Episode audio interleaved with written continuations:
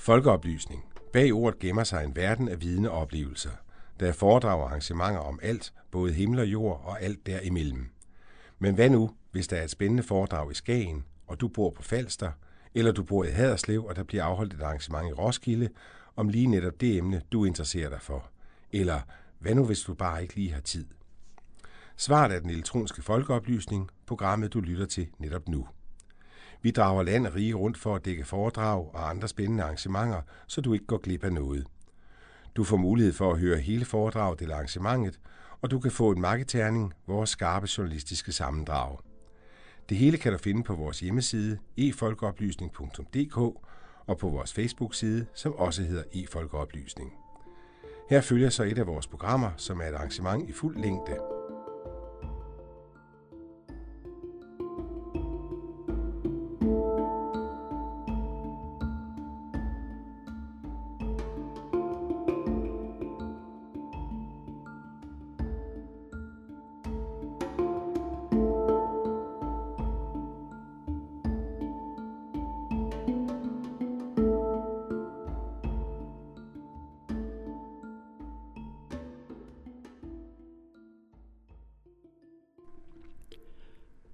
Stressekspert Thomas Milsted holder mange foredrag over hele landet. AUF Svendborg havde sammen med LO Sydfyn netop inviteret ham til at holde sit foredrag midt i Svendborg. Salen var i øvrigt fyldt til bristepunktet, da vi deltog i Thomas Milsteds foredrag Grænselandet mellem sårbarhed og robusthed. Inden vi sender foredraget, lige et par ord om stress.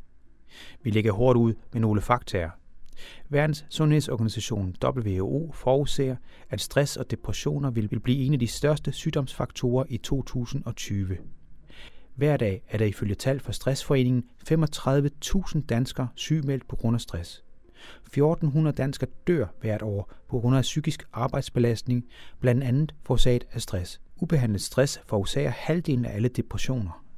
Hver femte, der bliver syg af stress, risikerer at miste sit arbejde. Det skriver Stressforeningen på deres hjemmeside. En del af tallene har dog været omdiskuteret, da det ikke er lige til at måle den slags. Det Nationale Forskningscenter for Arbejdsmiljø har lignende tal. Ifølge dem koster danskernes samlede mentale helbredsproblemer skønsmæssigt ca. 55 milliarder årligt. I det tal indgår der alle psykisk relaterede sygemeldinger. Stressforeningen mener, at stress koster det danske samfund 27 milliarder kroner.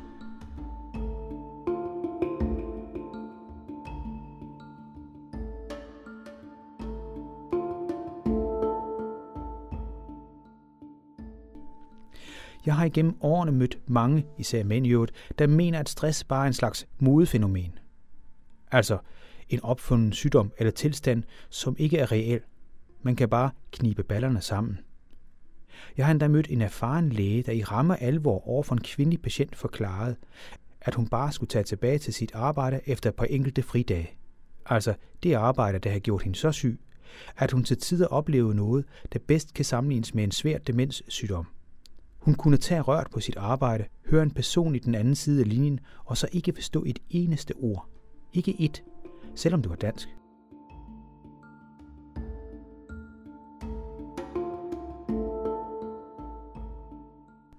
Det var jo ikke nok med et par fridage, men det tog over et år med blandt andet psykologhjælp og et nyt arbejdssted, før kvinden igen kunne leve et nogenlunde normalt liv.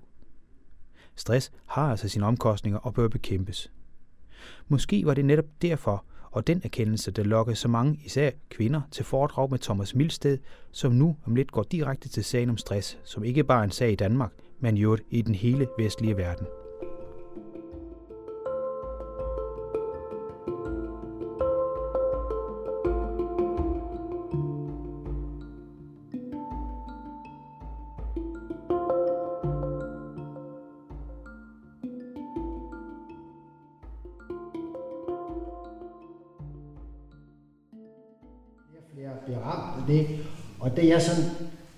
Beskæftiger mig, det er det, man sådan kalder for arbejdsrelateret stress, altså den stress, man så selvfølgelig får i forbindelse med arbejdet. Vi ved egentlig ikke så meget om, hvad der stresser på hjemmefront. Det kan vi selvfølgelig have sådan en intuitiv idé om, at der må være meget. Jeg har selv børn, og det kunne være en af dem. Øhm, og vi ved øhm, altså rigtig, rigtig meget om, hvad der sådan stresser på, på arbejdspladsen. Øh, jeg har også skrevet bøger, øh, og jeg har også skrevet bøger både om lykke og om stress og arbejdsmiljø. Og egentlig, den her bog, jeg skrev om lykke for nogle år tilbage, var egentlig bare for at lave lidt en, en afstikker, øh, for ligesom at, at skrive om noget andet. Altså, det sådan, kan godt være lidt tungt at skrive om stress, det er sådan et meget problematisk felt, specielt fordi der er flere og flere, der sådan får det. Men der gik det egentlig også op for mig, hvor meget det her med, altså lykke egentlig også godt kan bruges sådan i, i den her sammenhæng. Nu er det sådan lidt måske for voldsomt at, at sige, at man kan være lykkelig på arbejde, så det kalder man sådan arbejdsglæde. Men det er egentlig sådan de, de samme principper, man i virkeligheden skal være opmærksom på. Så når man kigger på lykkeforskning og arbejdsmiljøforskning i forhold til, hvad er det, der egentlig skal til for at, at trives, så er der i hvert fald en, en masse paralleller, man skal være opmærksom på. Øh, min sidste bog, jeg skrev, det er også den, jeg har med nu. Øh, den handler om stress og personlighed, fordi det var ligesom det, det sidste, jeg manglede, øh, synes jeg, sådan i, i alle de her bøger, jeg har skrevet omkring stress. Altså det her med sådan lige at få undersøgt, hvordan er det her med personlighed og karaktertræk? Hænger det sammen med det at få stress? Øh, det har der været mange delte meninger om, og der er mange, der sådan har, har forskellige holdninger til den her problematik. Øh, så derfor så valgte jeg at interviewe en masse sådan eksperter, øh, men igen her er der ikke rigtig sådan forsket direkte sådan i forhold til det her med personlighed og det at få stress, at der er alligevel noget øh, om snakken, og det er også noget af det, jeg sådan vil, vil komme ind på. Men man kan sige, at det, der er om snakken, handler i virkeligheden mere om, at, at vi skal blive bedre til ligesom at tage hensyn til den forskellighed, vi kan opleve hos den enkelte øh, medarbejder eller det enkelte menneske. Altså det vil sige, at vi skal forsøge at skabe samfund, og vi skal forsøge at skabe arbejdspladser, der i virkeligheden er mere rummelige, frem for sådan at, at tænke, at vi bare skal sende øh, medarbejdere på kurser i sådan og hvad kan man sige, adfærdsregulere sig selv eller tilpasse sig de vilkår, der nu øh, findes.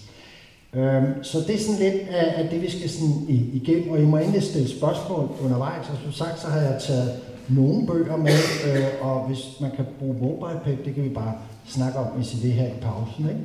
Øh, jeg skriver også for noget, der hedder Point of View International, som er sådan et, et Danmarks største blogmedie. Øh, og der skriver jeg også igen primært omkring arbejdsmiljø, altså ledelse, robusthed og alle den her slags ting. Og der tager jeg også ligesom, Øh, anmelder også bøger inden for det her øh, område. Og så tager jeg også, kan man sige, de her nye ledelsesværktøjer. Øh, øh, øh, øh, altså nu det næste nye, det bliver sådan det der med at notche medarbejdere, så det tager jeg også lidt under kritisk og, og kærlig behandling. Man kan sige, at et af de her store problemer med måden, vi forsøger at løse stress på i det her samfund, svarer lidt til, hvis der går hul på et gasrør i organisationen. Altså i stedet for at fikse, fikse det her gasrør, så sender man medarbejderne på kurser i at lære at holde vejret. Og det er sådan, øh, kan man sige, lidt af en problemstilling, fordi at, at vi har sådan en idé om, at, at vi kan fikse det hele sådan på en eller anden måde. Og det er der altså i hvert fald noget, både i forhold til arbejdsmiljøforskning, men også hjerneforskning, der siger, at ja, sådan, sådan fungerer det ikke. Altså psykologien har altså vidderlig en begrænsning i forhold til i hvert fald store dele af, af befolkningen, i forhold til den måde, man sådan egentlig kan klare sig på. Så det her med, at, at vilkår ikke har, har nogen betydning for det at trives, øh, det skal man være lidt, lidt varsom med at påstå. Jeg kommer lige tilbage til det, fordi der, der er der en grund til, at vi sådan har, har været på den vildfarelse her. Jeg er også med i Stresstænketanken, og det er, øh, var en initiativ, der blev taget af Pernille øh, rosenkrantz Hende kender jeg godt, ikke? Hun var medlem af Enhedslisten gik ned med stress faktisk, og, og blev så socialdemokrat, så det kan jo gå galt, hvis ikke man altså på.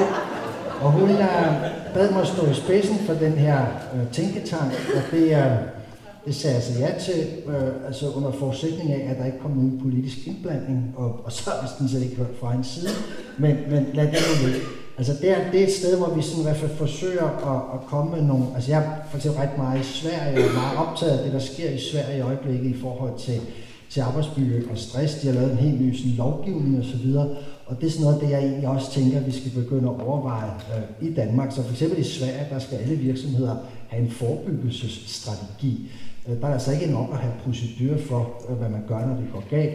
Øh, men der kræves det simpelthen via lovgivningen, altså at, at alle skal sådan have nedskrevet, hvordan de vil undgå, at, at medarbejderne får stress. Ikke?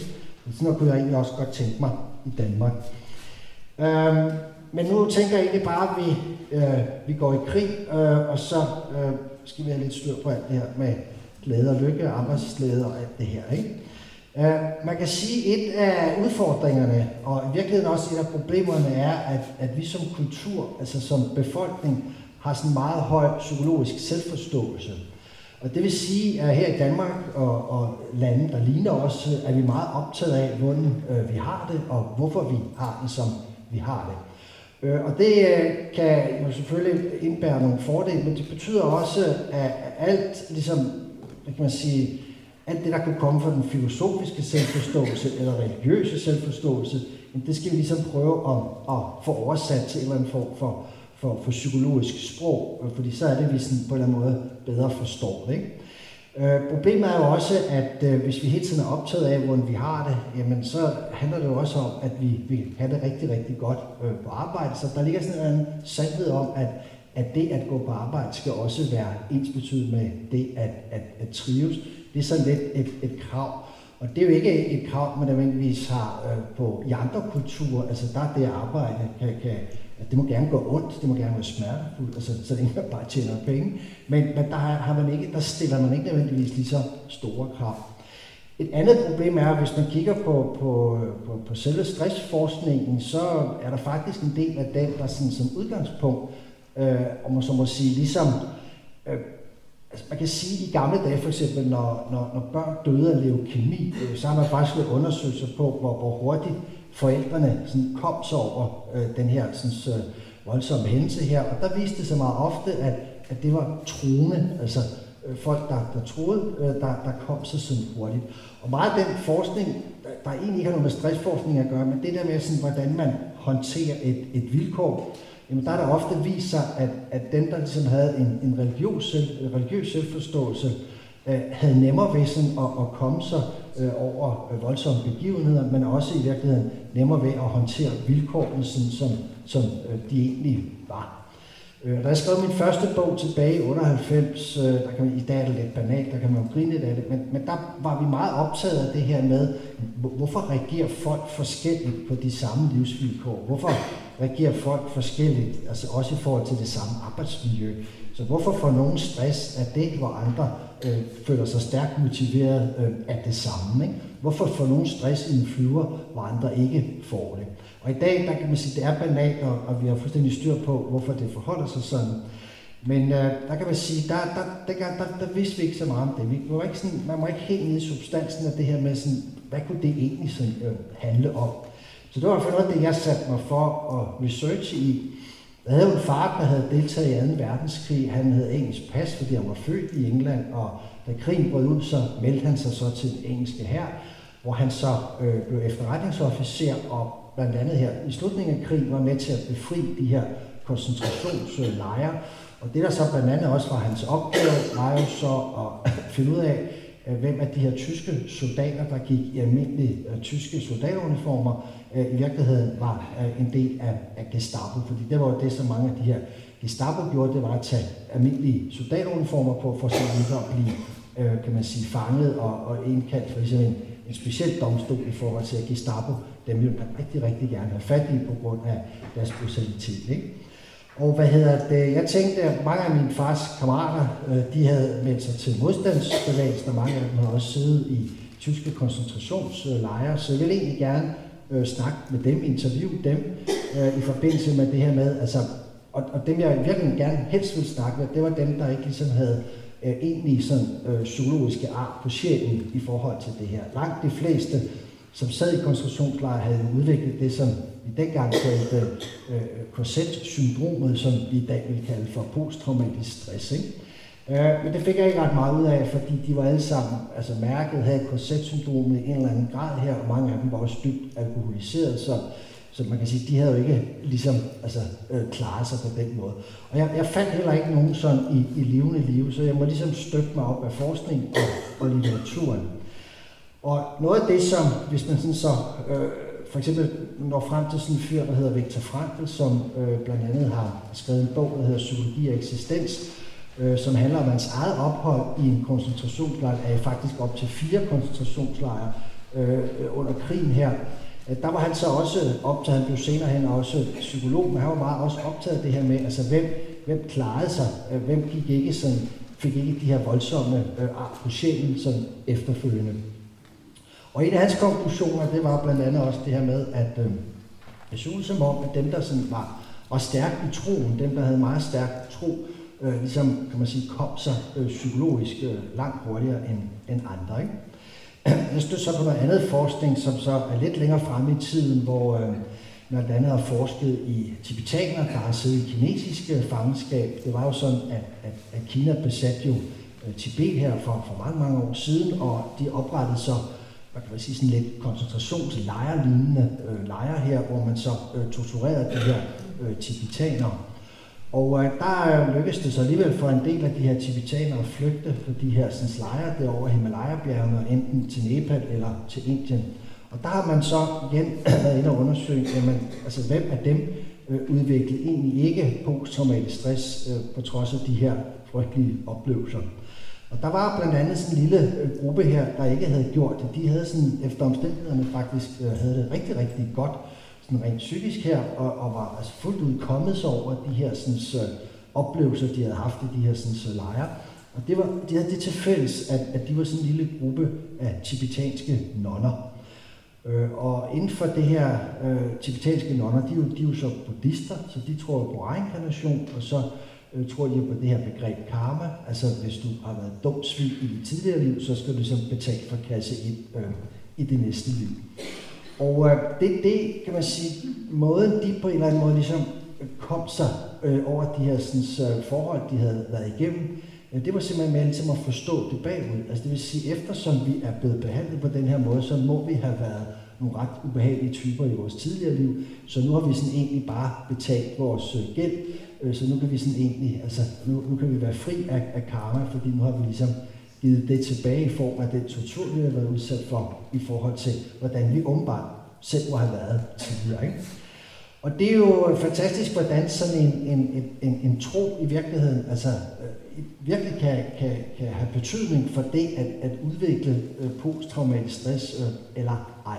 Jeg havde så det problem også, at jeg kunne jo ikke gå ud og, og sige det her på danske arbejdspladser. Ikke? Altså, i ligger som jeg rent venner, så du kan bare tænke jer lidt om. Ikke? Så hvis I går ned med stress der, så kan I sgu takke jer selv. Ikke? I kunne bare opføre det ordentligt. Altså, det, det tror jeg ikke rigtigt, at danske medarbejdere sådan havde, havde bygget på.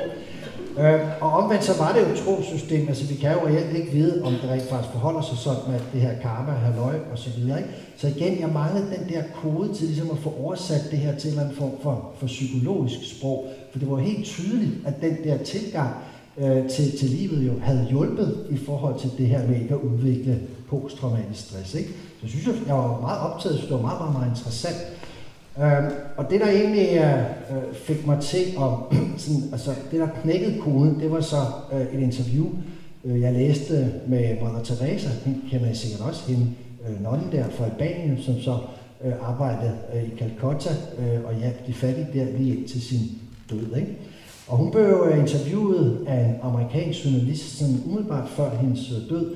Og den her journalist øh, var så meget optaget af det her med, at dels at hun var frivillig fattig, det har amerikanere lidt svært ved at forstå, ikke? Og så det her med, at hun sådan på en eller anden måde ikke havde taget imod alle de tilbud, hun havde fået på det tidspunkt, altså om ligesom at, at bo godt i et eller andet land. Der var mange statsledere, der havde inviteret til ligesom at, at bruge sin sidste år sådan i, i, i luksus, ikke? når hun ligesom givet sit til verden her, nu vil verden godt give hende noget sådan igen. Og hun blev ved med sådan, nej, hun, hun blev der, hvor hun øh, hele tiden har været, og hun blev ligesom, hendes opgave var først slut, når hun sådan døde, ikke? Og den her journalist blev ved med sådan på en eller anden måde at have den der undren, øh, og sådan, man har aldrig været ved på noget med stress, har aldrig givet, var ved at give op, har aldrig tænkt, ej, nu er det for meget, og det ene med det andet, ikke? Og så siger man Teresa til den her journalist, at nu må han lige forstå en meget væsentlig ting her, fordi det var rent faktisk sådan, at Gud, hun, altså alle de opgaver, hun havde fået i sit liv, havde hun fået af, af Gud. Og jeg går ud fra, at det betyder, at hvis man får en opgave fra Gud, så, så klapper man halen i og, og gør, hvad der bliver sagt. Ikke? Det kunne jeg sådan lidt forestille mig. Ikke? Så uanset hvad der ligesom tilrendte hende i hendes liv, så, så var det øh, deropfra, det kom, og, og så havde man bare ret ind og, og, og gøre det. Ikke? Og så siger hun så, nu kommer det genialt, så siger hun så i interviewet der lidt længere hen, og det var sådan set også sådan, at Gud kunne jo aldrig drømme om at give et menneske en opgave, det ikke kunne klare. Det er fandme genialt. Fordi så kan man sige, øh, hvis, hvis man har den tro, at alt det, man bliver udsat for, kan man klare, for ellers så var man ikke blevet udsat for det. Ikke? Så har man jo en helt anden tilgang til, hvordan man håndterer det her. For så tænker man strategisk, så tænker man ikke om, hvorvidt man kan klare det eller ej. Ikke? Øh, og så siger hun så godt nok lidt frem i interviewet igen her, at hun har ønsket, at Gud ikke altid har haft så stor tillid til hende. Så selvfølgelig har hun også, hun også været lidt barsk øh, indimellem. Ikke? Men det her, det, det kunne man jo godt oversætte øh, psykologisk i, i den forstand, at, øh, at, at man kan sige, noget af det, som man inden for psykologien gør, når man skal forholde sig til tilværelsen, det er jo simpelthen, altså handler om at tage en beslutning om, at så er det sådan, det er. Det er sådan, jeg vil tænke. Det er sådan, jeg vil forholde mig øh, til det her. Ikke? Så man kunne sagtens beslutte sig for, jamen okay, altså uanset hvad der sker, så kan jeg klare det, for ellers så vil det ikke ske. Øh, og så handler det om for mig at finde ud af, hvordan jeg klarer det, og ikke begynde at overveje, om hvorvidt jeg kan øh, klare det eller ej. Og det giver i hvert fald sådan lidt en, en anden tilgang øh, til de her sådan, øh, ting. Ikke? Så man kan sige, at øh,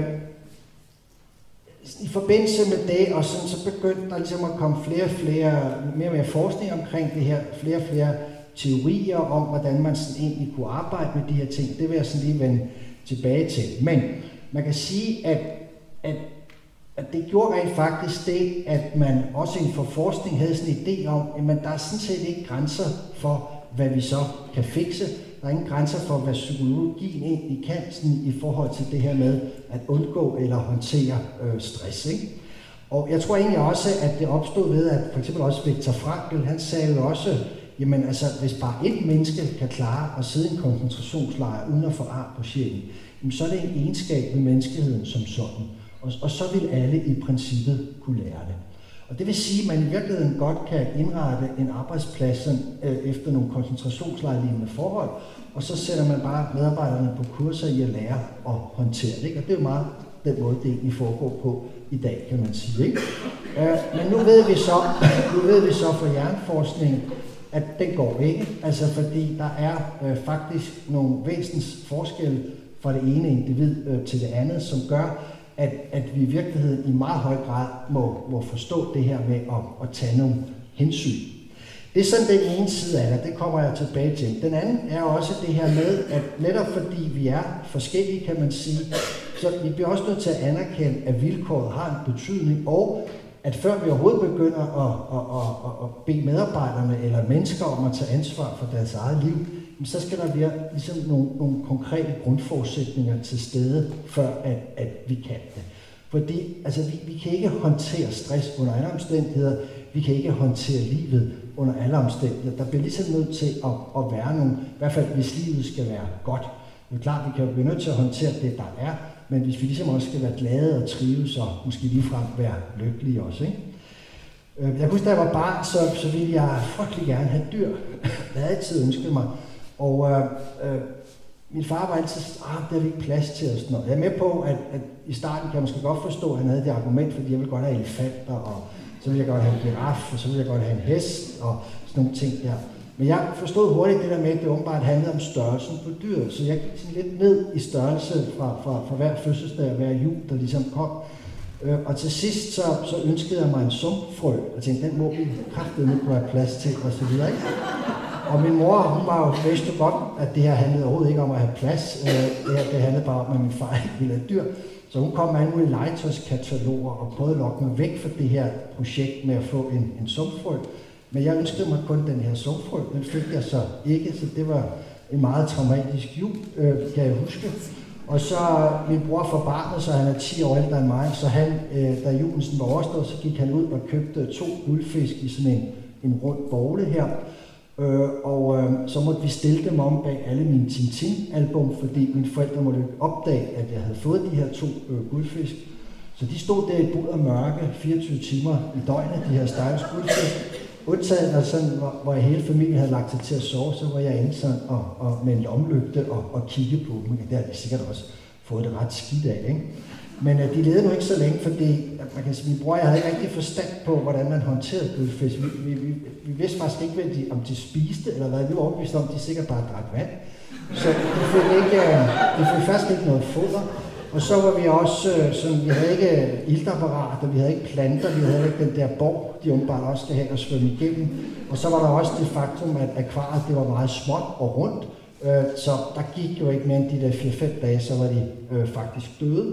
Øh, så det var sådan ligesom min erfaring. Men det er egentlig bare sådan for at illustrere, at altså, kom ikke at sige, at vilkår ikke har betydning. Selvfølgelig har vilkår meget stor betydning for det at trives. Men det er klart, at hvis akvariet så er efter alle kunstens regler, og fisken glemmer at trække vejret, jamen så, så, så er det klart, så må vi jo stille fisken til regnskab øh, for det. Ikke? Men øh, man kan sige, at øh, at der skal være nogle grundforudsætninger til stede for det at kunne trives, men omvendt så kan vi jo også være tvunget til at udnytte det, som vi mennesker rent faktisk har, en ekstrem, ufattelig, øh, kan man sige, tilpasningsevne, så vi kan tilpasse os selv de mest fuldstændig horrible vilkår. Øh, det betyder ikke, at det ikke har konsekvenser, fordi det, det kan det meget, meget, meget vel have, og det skal man selvfølgelig ikke glemme.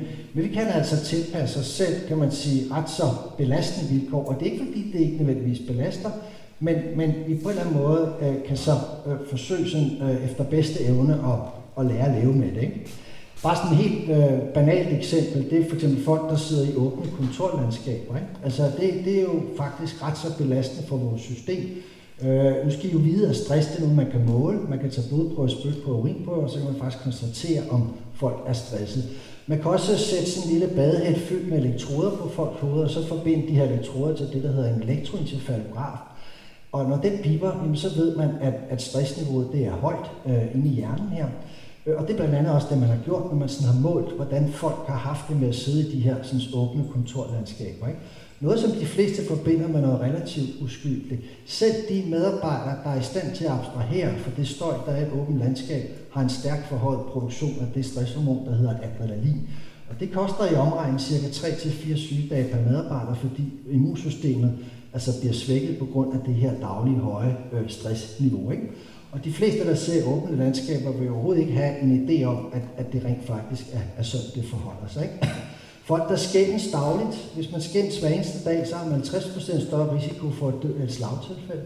Altså, man skal selvfølgelig skændes over en rimelig lang periode, men, men øh, det er jo ikke sådan småskænderier, vi snakker om.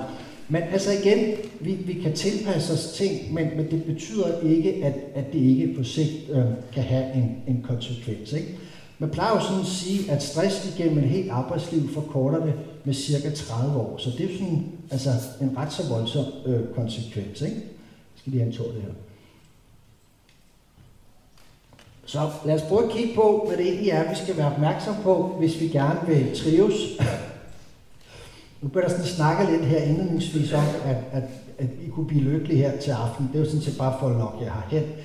Og fordi det her, om det her med lykke er, er egentlig noget absurd nok at gå rundt og jage, fordi altså, lykke har det problem, at, at det hele tiden bliver forstyrret af virkeligheden.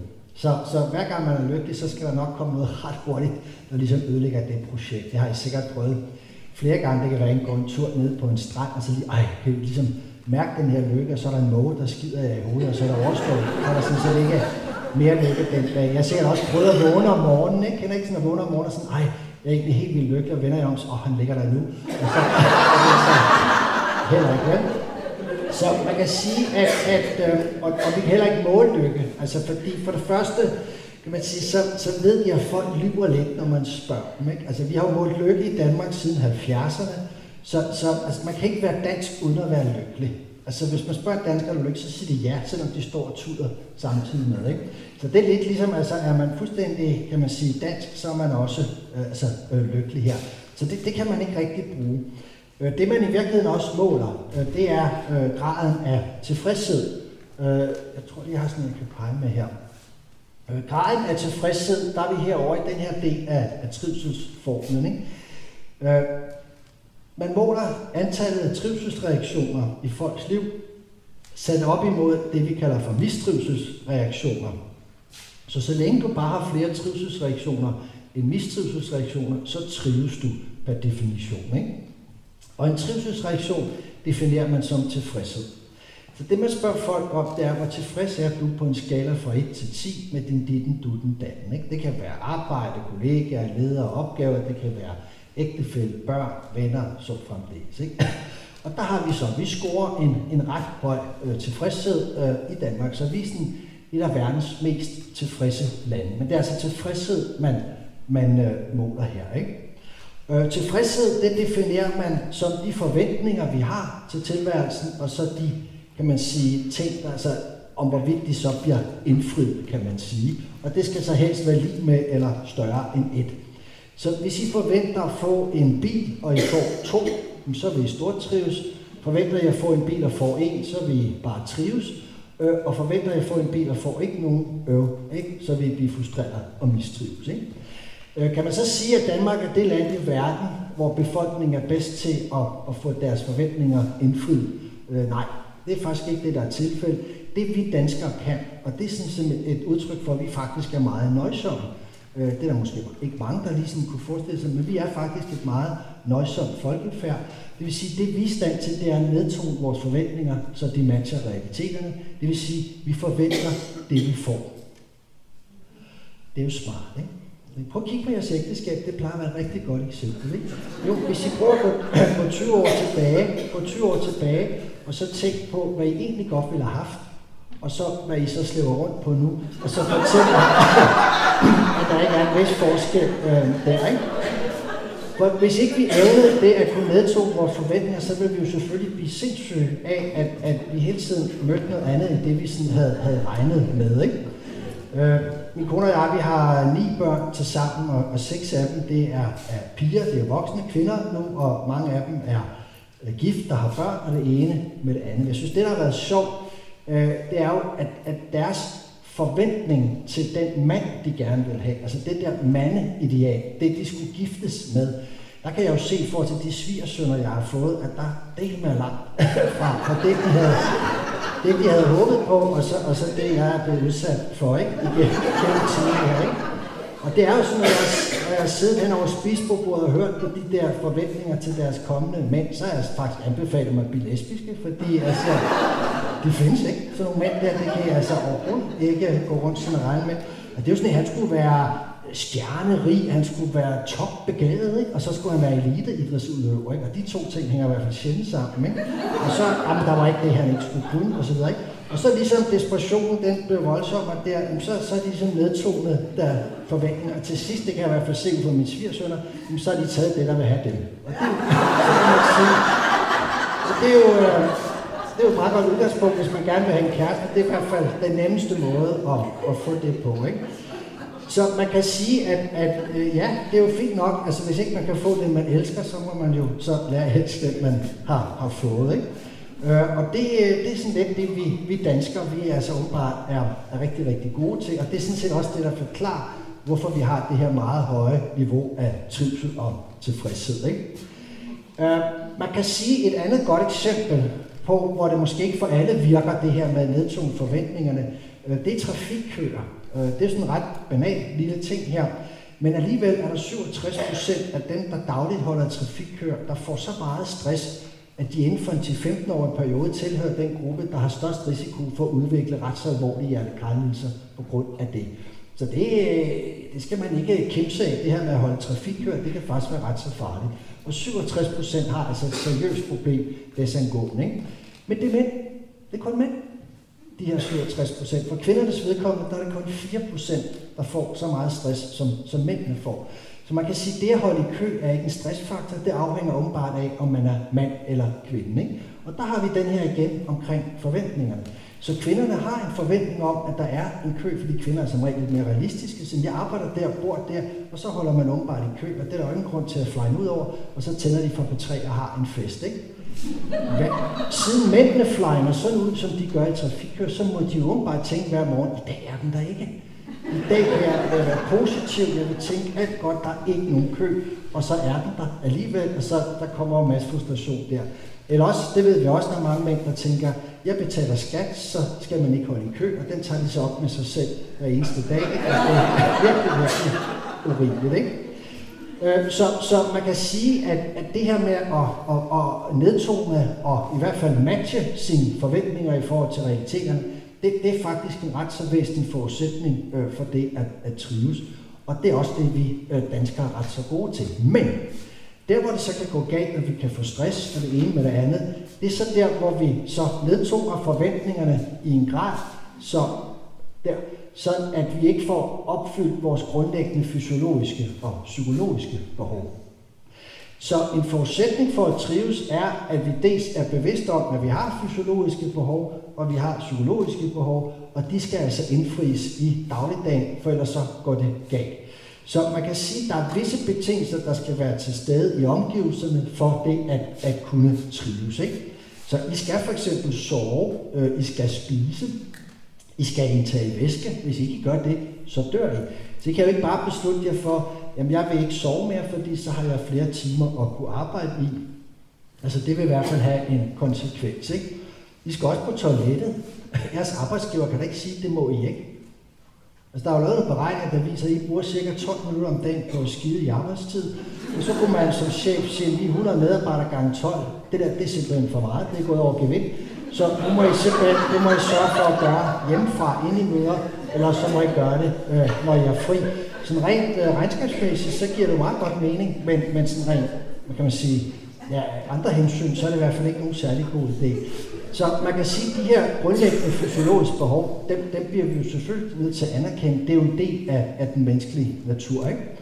Men så har vi også de her grundlæggende psykologiske behov, og dem er der ikke så mange, der er så bevidste om. Så man kan sige, at, at øh, når vi for eksempel ikke bare får stress, men også får depressioner eller angst, eller det, der er værre, så, så er det mange gange også et udtryk for, at, at vi ikke har passet godt nok på os selv, i forhold til også at få indfødt de her øh, psykologiske behov. Nu vil jeg bare lige nævne nogle stykker, men et meget væsentligt grundlæggende psykologisk behov, det er behovet for lyst. Altså det at gøre, hvad man har lyst til, når man har lyst til det. Ikke? Og det er selvfølgelig, at vi voksne, så vi kan jo ikke bare hele tiden gøre, hvad vi har lyst til. Jeg kunne jo ikke overveje her i dag, om jeg gad at komme. Altså det bør så ikke engang mærke efter. Nu havde jeg så heldigvis helt vildt meget lyst til at komme, men hvis ikke, hvis ikke jeg har haft det, så har jeg bare taget mig sammen og kommet alligevel. Det er jo klart. Men kender I den der fornemmelse at vågne om morgenen, og så have lyst til, men bliver nødt til? Altså det der riv, der kan foregå ind i et system, ikke? Og, og så tænk på, at hvis I hader jeres arbejde, og har gjort det igennem flere måneder, eller måske igennem flere år, og hver dag I vågner og siger, ej, nu skal jeg hen, og siger, ej, hvor jeg har jeg ikke lyst. Altså det der vrid, det, det er virkelig noget, der, der etablerer et ekstremt mentalt slid i vores system.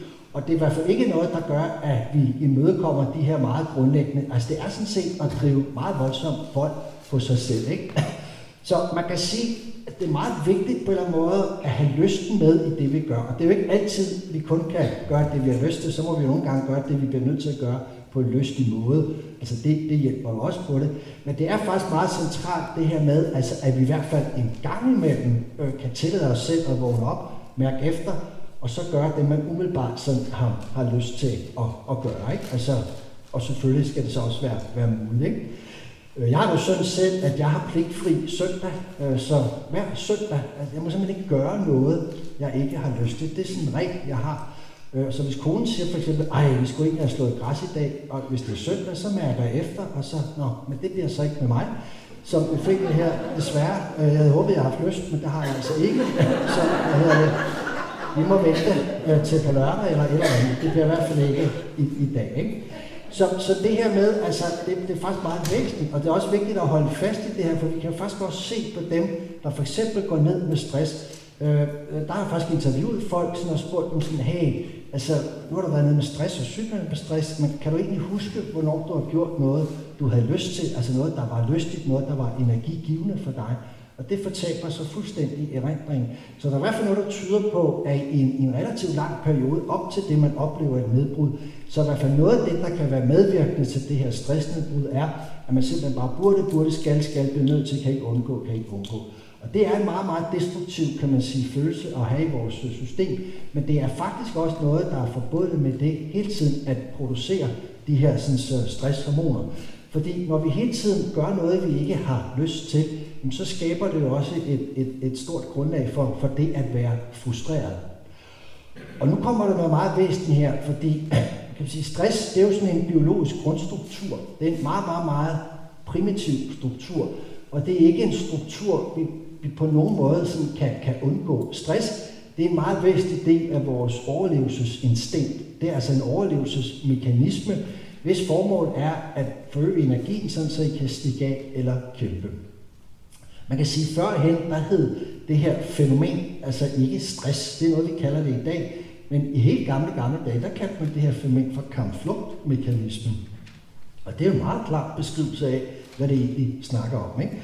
Øh, noget af det, man så kan undre sig over, er, hvorfor, hvorfor aktiverer vi en kampflugtmekanisme i en bilkø? Der er jo på ingen måde noget, der er, er faretruende her.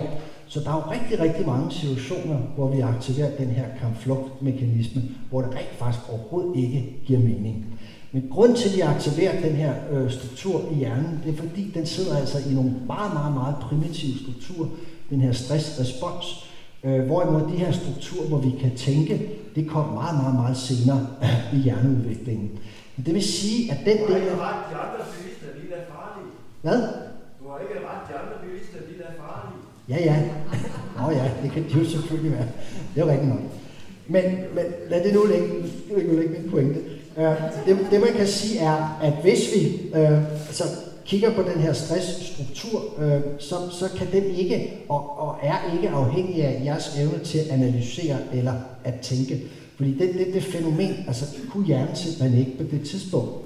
Så det vi kan se, det er, at, at det der trigger øh, hjernen til at aktivere det, vi kalder en stressrespons, øh, det er jeres følelsesmæssige tilstand. Så det hjernen aflæser hele tiden, det er jeres følelser, og det vil sige, det er følelserne, der er afgørende for, hvilke typer af hormoner, der bliver produceret, for eksempel også når vi taler om stresshormoner. Ikke? Og der er to følelser, der kan aktivere det her øh, stresssystem, og det er aggression, altså vrede, og så er det angst.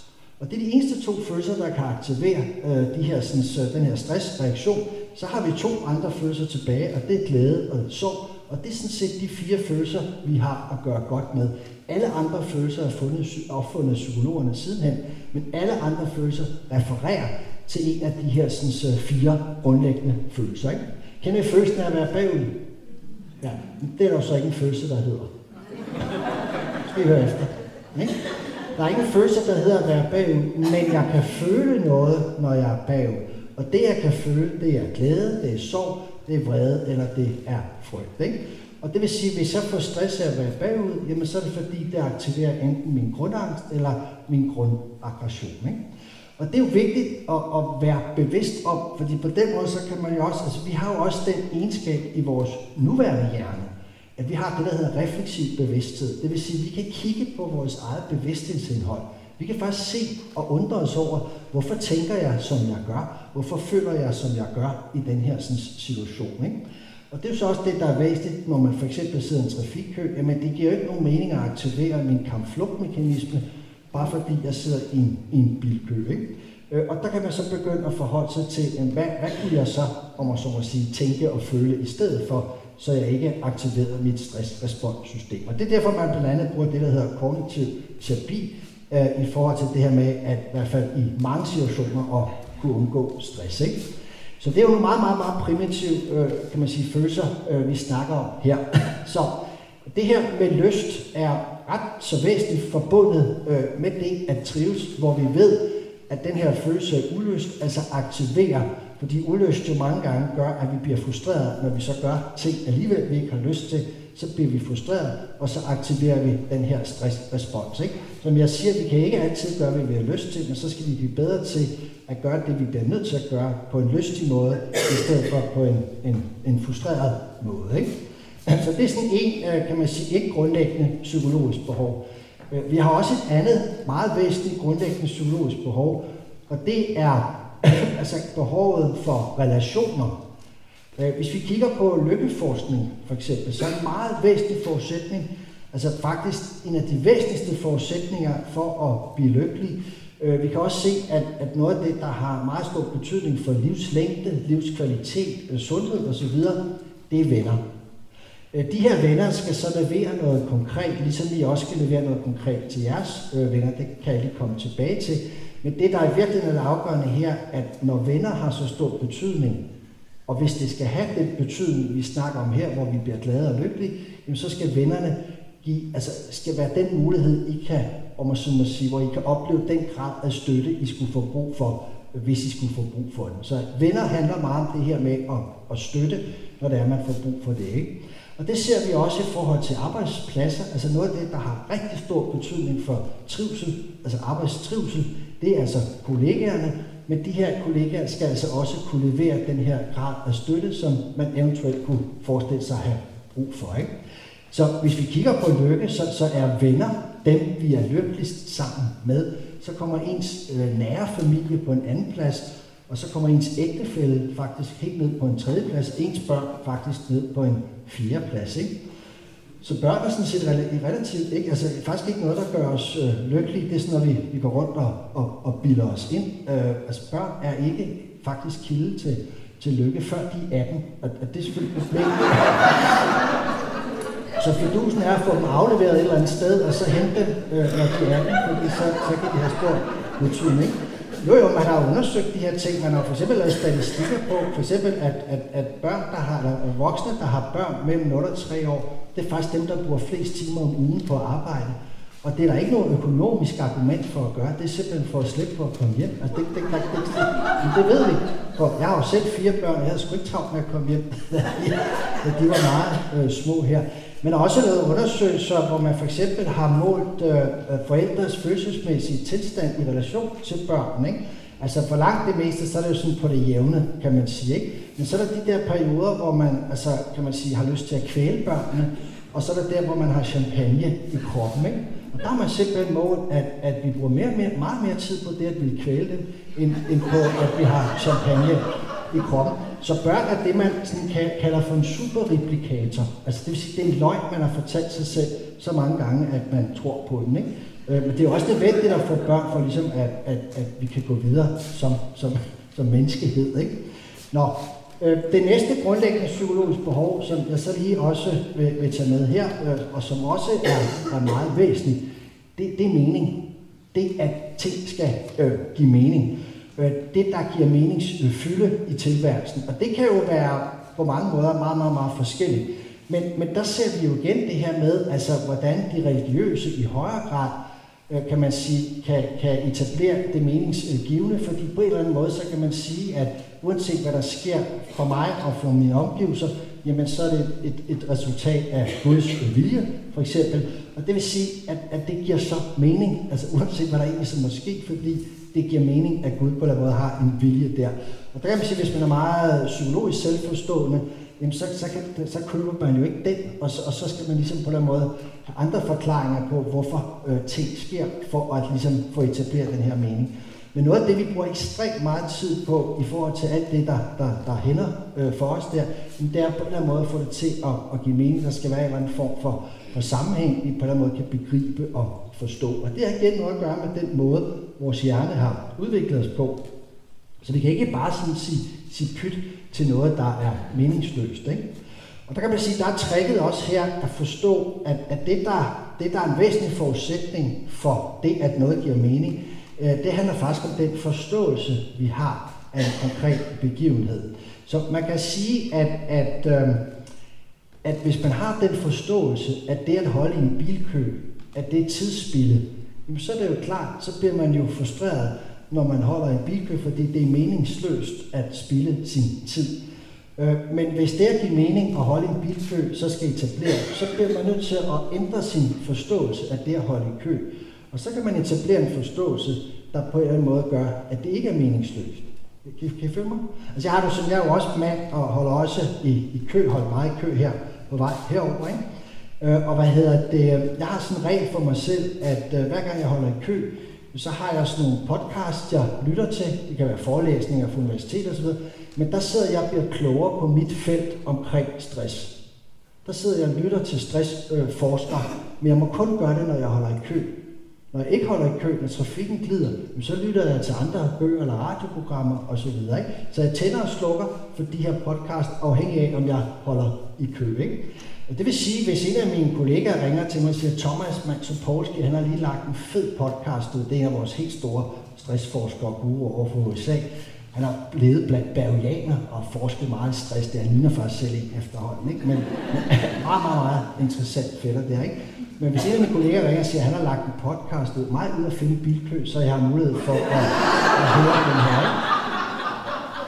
Det er noget pjat, men, men det virker, fordi min forståelse af at holde i kø, det er, at jeg bliver klogere inden for mit felt. Kan I følge mig? Det kunne også være et sprogkursus, men jeg, jeg lærer kun fransk, når jeg holder i kø. Ikke? Og nu skal jeg snart til Frankrig, så nu håber jeg fandme, at der bliver nogle køer her de næste par uger. Ikke? Så, så vi kan hele tiden altså, udfordre enhver udfordrende situation. Vi kan faktisk udfordre ved at ændre forståelsen af den, og dermed få etableret, kan man sige, nye øh, meninger. Vi bor i København, vi får jo også parkeringsbøder, og min kone bliver frygtelig frustreret hver gang. Men for mig parkeringsbøder, det er indlandshjælp. Jeg har det helt fint med at betale det her. Også fordi jeg har holdt kurser igennem flere år for parkeringsvagter. Og der var en, der sagde til mig engang, at Thomas, hver gang I betaler en parkeringsbøde, så er der altså to mænd, der har arbejdet en hel dag. Jeg har bare sådan, yes, det kan jeg være med til at medvirke. Ikke? Når nu det ikke kan være anderledes, kan I følge mig? Jeg er selvfølgelig hellere fri for dem, ikke? men når nu det ikke kan være anderledes her. Ikke? Så det her med mening er også et, et meget grundlæggende øh, psykologisk behov. Ikke? Så det er sådan bare lige de øh, psykologiske behov, jeg nævnte i første omgang. Det sidste her, man skal forstå omkring den her øh, formel øh, i forhold til det her trives, det er det, at, øh, at vi er forskellige. Vi er meget, meget, meget forskellige, og øh, vi reagerer også forskelligt øh, på de samme øh, begivenheder. Og det vil sige, at nogen har en, en, en, en høj sårbarhed i en kontekst, øh, men de kan godt have en høj robusthed i en anden kontekst. Så, så det er vigtigt også. Vi er ikke enten robuste eller sårbare. Det afhænger meget af, af den situation. Så er der selvfølgelig nogen, der er så mærket af livet, at de er sårbare hele vejen rundt. Ikke? Men så det er jo også folk, der har et decideret problem, kan man sige. Men altså alle os, der sidder herinde, altså vi er kan være både sårbare og robuste, og det afhænger meget af, af situationen, og det hele taget også, hvordan vi sådan har det øh, generelt på det tidspunkt, hvor vi udsættes for et eller andet. Ikke? Altså jeg er jo meget robust, når det handler om at holde foredrag. Det er ikke noget, der generer mig. Det er ikke noget, der forstyrrer min nattesøvn. I kunne have siddet flere tusind mennesker herinde. Det ville overhovedet ikke have rørt mig. Men hvis jeg var blevet bedt om at synge en sang, så ville jeg have fået tyk mave med det samme. Det vil virkelig, virkelig stresse mig. Så jeg har en meget høj, høj sårbarhed, når der kommer til at synge. Jeg har en meget høj robusthed, når der kommer til at holde foredrag. Så hvad er det smartest for mig at leve af? Jamen det er selvfølgelig at holde foredrag, fordi så får jeg et godt arbejdsmiljø, jeg får et rigtig lort arbejdsmiljø, hvis jeg skulle øh, synge øh, hele tiden. Ikke?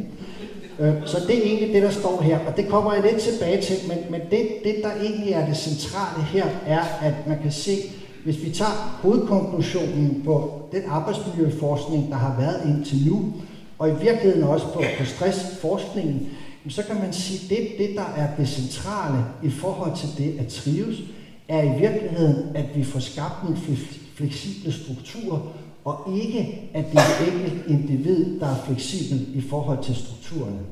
Så alle mennesker, øh, kan man sige, de kræver en, en konkret struktur for at kunne trives, og vi er selvfølgelig meget forskellige også på en arbejdsplads, men på en eller anden måde, så skal vi have en, en, en rummelig arbejdsplads, der på en eller anden måde kan kan håndtere de forskellige typer af nervesystemer, der nu måtte være. Ikke? Så konklusionen altså inden for arbejdsmiljøforskning er, at ah, det er ikke individet, der skal være fleksibel. Det er faktisk øh, rammerne. Og det hænger sammen med, at, at for eksempel når vi snakker om, om, om sårbarhed sådan i, i relation til stress, jamen der, der kan vi faktisk se i dag, at den hjernestruktur, I hver især sidder med, kan have betydning for, hvor meget og hvor let der skal til for at aktivere jeres stressrespons. Ikke? Så hvis vi nu starter i fostertilstanden, og lad os nu bare sige, at jeg havde en meget, meget, meget stresset mor, øh, mens hun var gravid, øh, og hun producerede rigtig meget det stresshormon, der hedder kortison. Jamen så vil det her kortison, det vil selvfølgelig gå ind i fosterets øh, blodbaner, de deler jo ligesom blod her, øh, og det vil sige, at fosteret vil blive meget stærkt påvirket af det her stresshormon, der hedder kortison. Hvad har det betydning for fosteret? Ja, det har faktisk den betydning, at det bliver født for tidligt, Øh, at det er mindre af vækst. Det er man selvfølgelig, når man er født for tidligt, men det er også mindre, end det burde være. Ikke? Øh, det her foster vil så også have større risiko for at udvikle hjertekarlidelser, astma og eksem. Altså, vi har jo flere forskere, der simpelthen har videt deres stressforskning til, til de her sådan, øh, øh stress i foster, og faktisk fuldt de her foster, øh, til de blev godt op i teenageårene her, ikke? altså voksne. Ikke?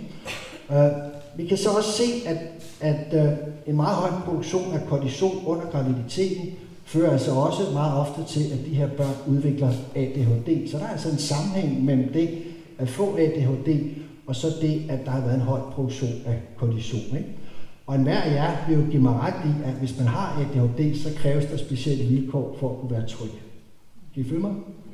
Og vi ligger jo alle sammen på skalaen et eller andet sted, fra næsten ikke at have det, og så til at måske have det svært grad. Men vi har alle sammen et eller andet med i bagagen, der gør, at det kunne være rart, hvis der blev taget specielle hensyn ved specielle øh, lejligheder. Ikke? Så kan vi se, at selve opvæksten også kan have betydning. Altså at vi, øh, hvis vi er udsat for incest for eksempel, hvis vi vokser op i et, øh, en flygtningelejr eller et krigsområde, øh, så vil vi kunne se også, at øh, hippocampusvolumen er øh, formindsket, og det betyder simpelthen, at vi er dårligere til at huske, koncentrere os og øh, indlære øh, nyt stof. Ikke? Det vil sige, at nogle af de her øh, børn, altså de, så, altså de, skal kunne, de skal læse bogen 10 gange for at huske at forstå den. Ikke? Hvor andre, der er vokset op i nogle mere trygge vilkår, bare kan nøjes med at læse den én gang. Men det betyder ikke, at den, der skal læse den 10 gange, ikke kan blive lige så klog. De skal bare have mere tid til det. Og derfor er det også vigtigt, at vi i skolesystemet har nogle strukturer, hvor det er både dem, der har brug for at læse den 10 gange og en gang, der er plads til. Kan, kan I følge mig?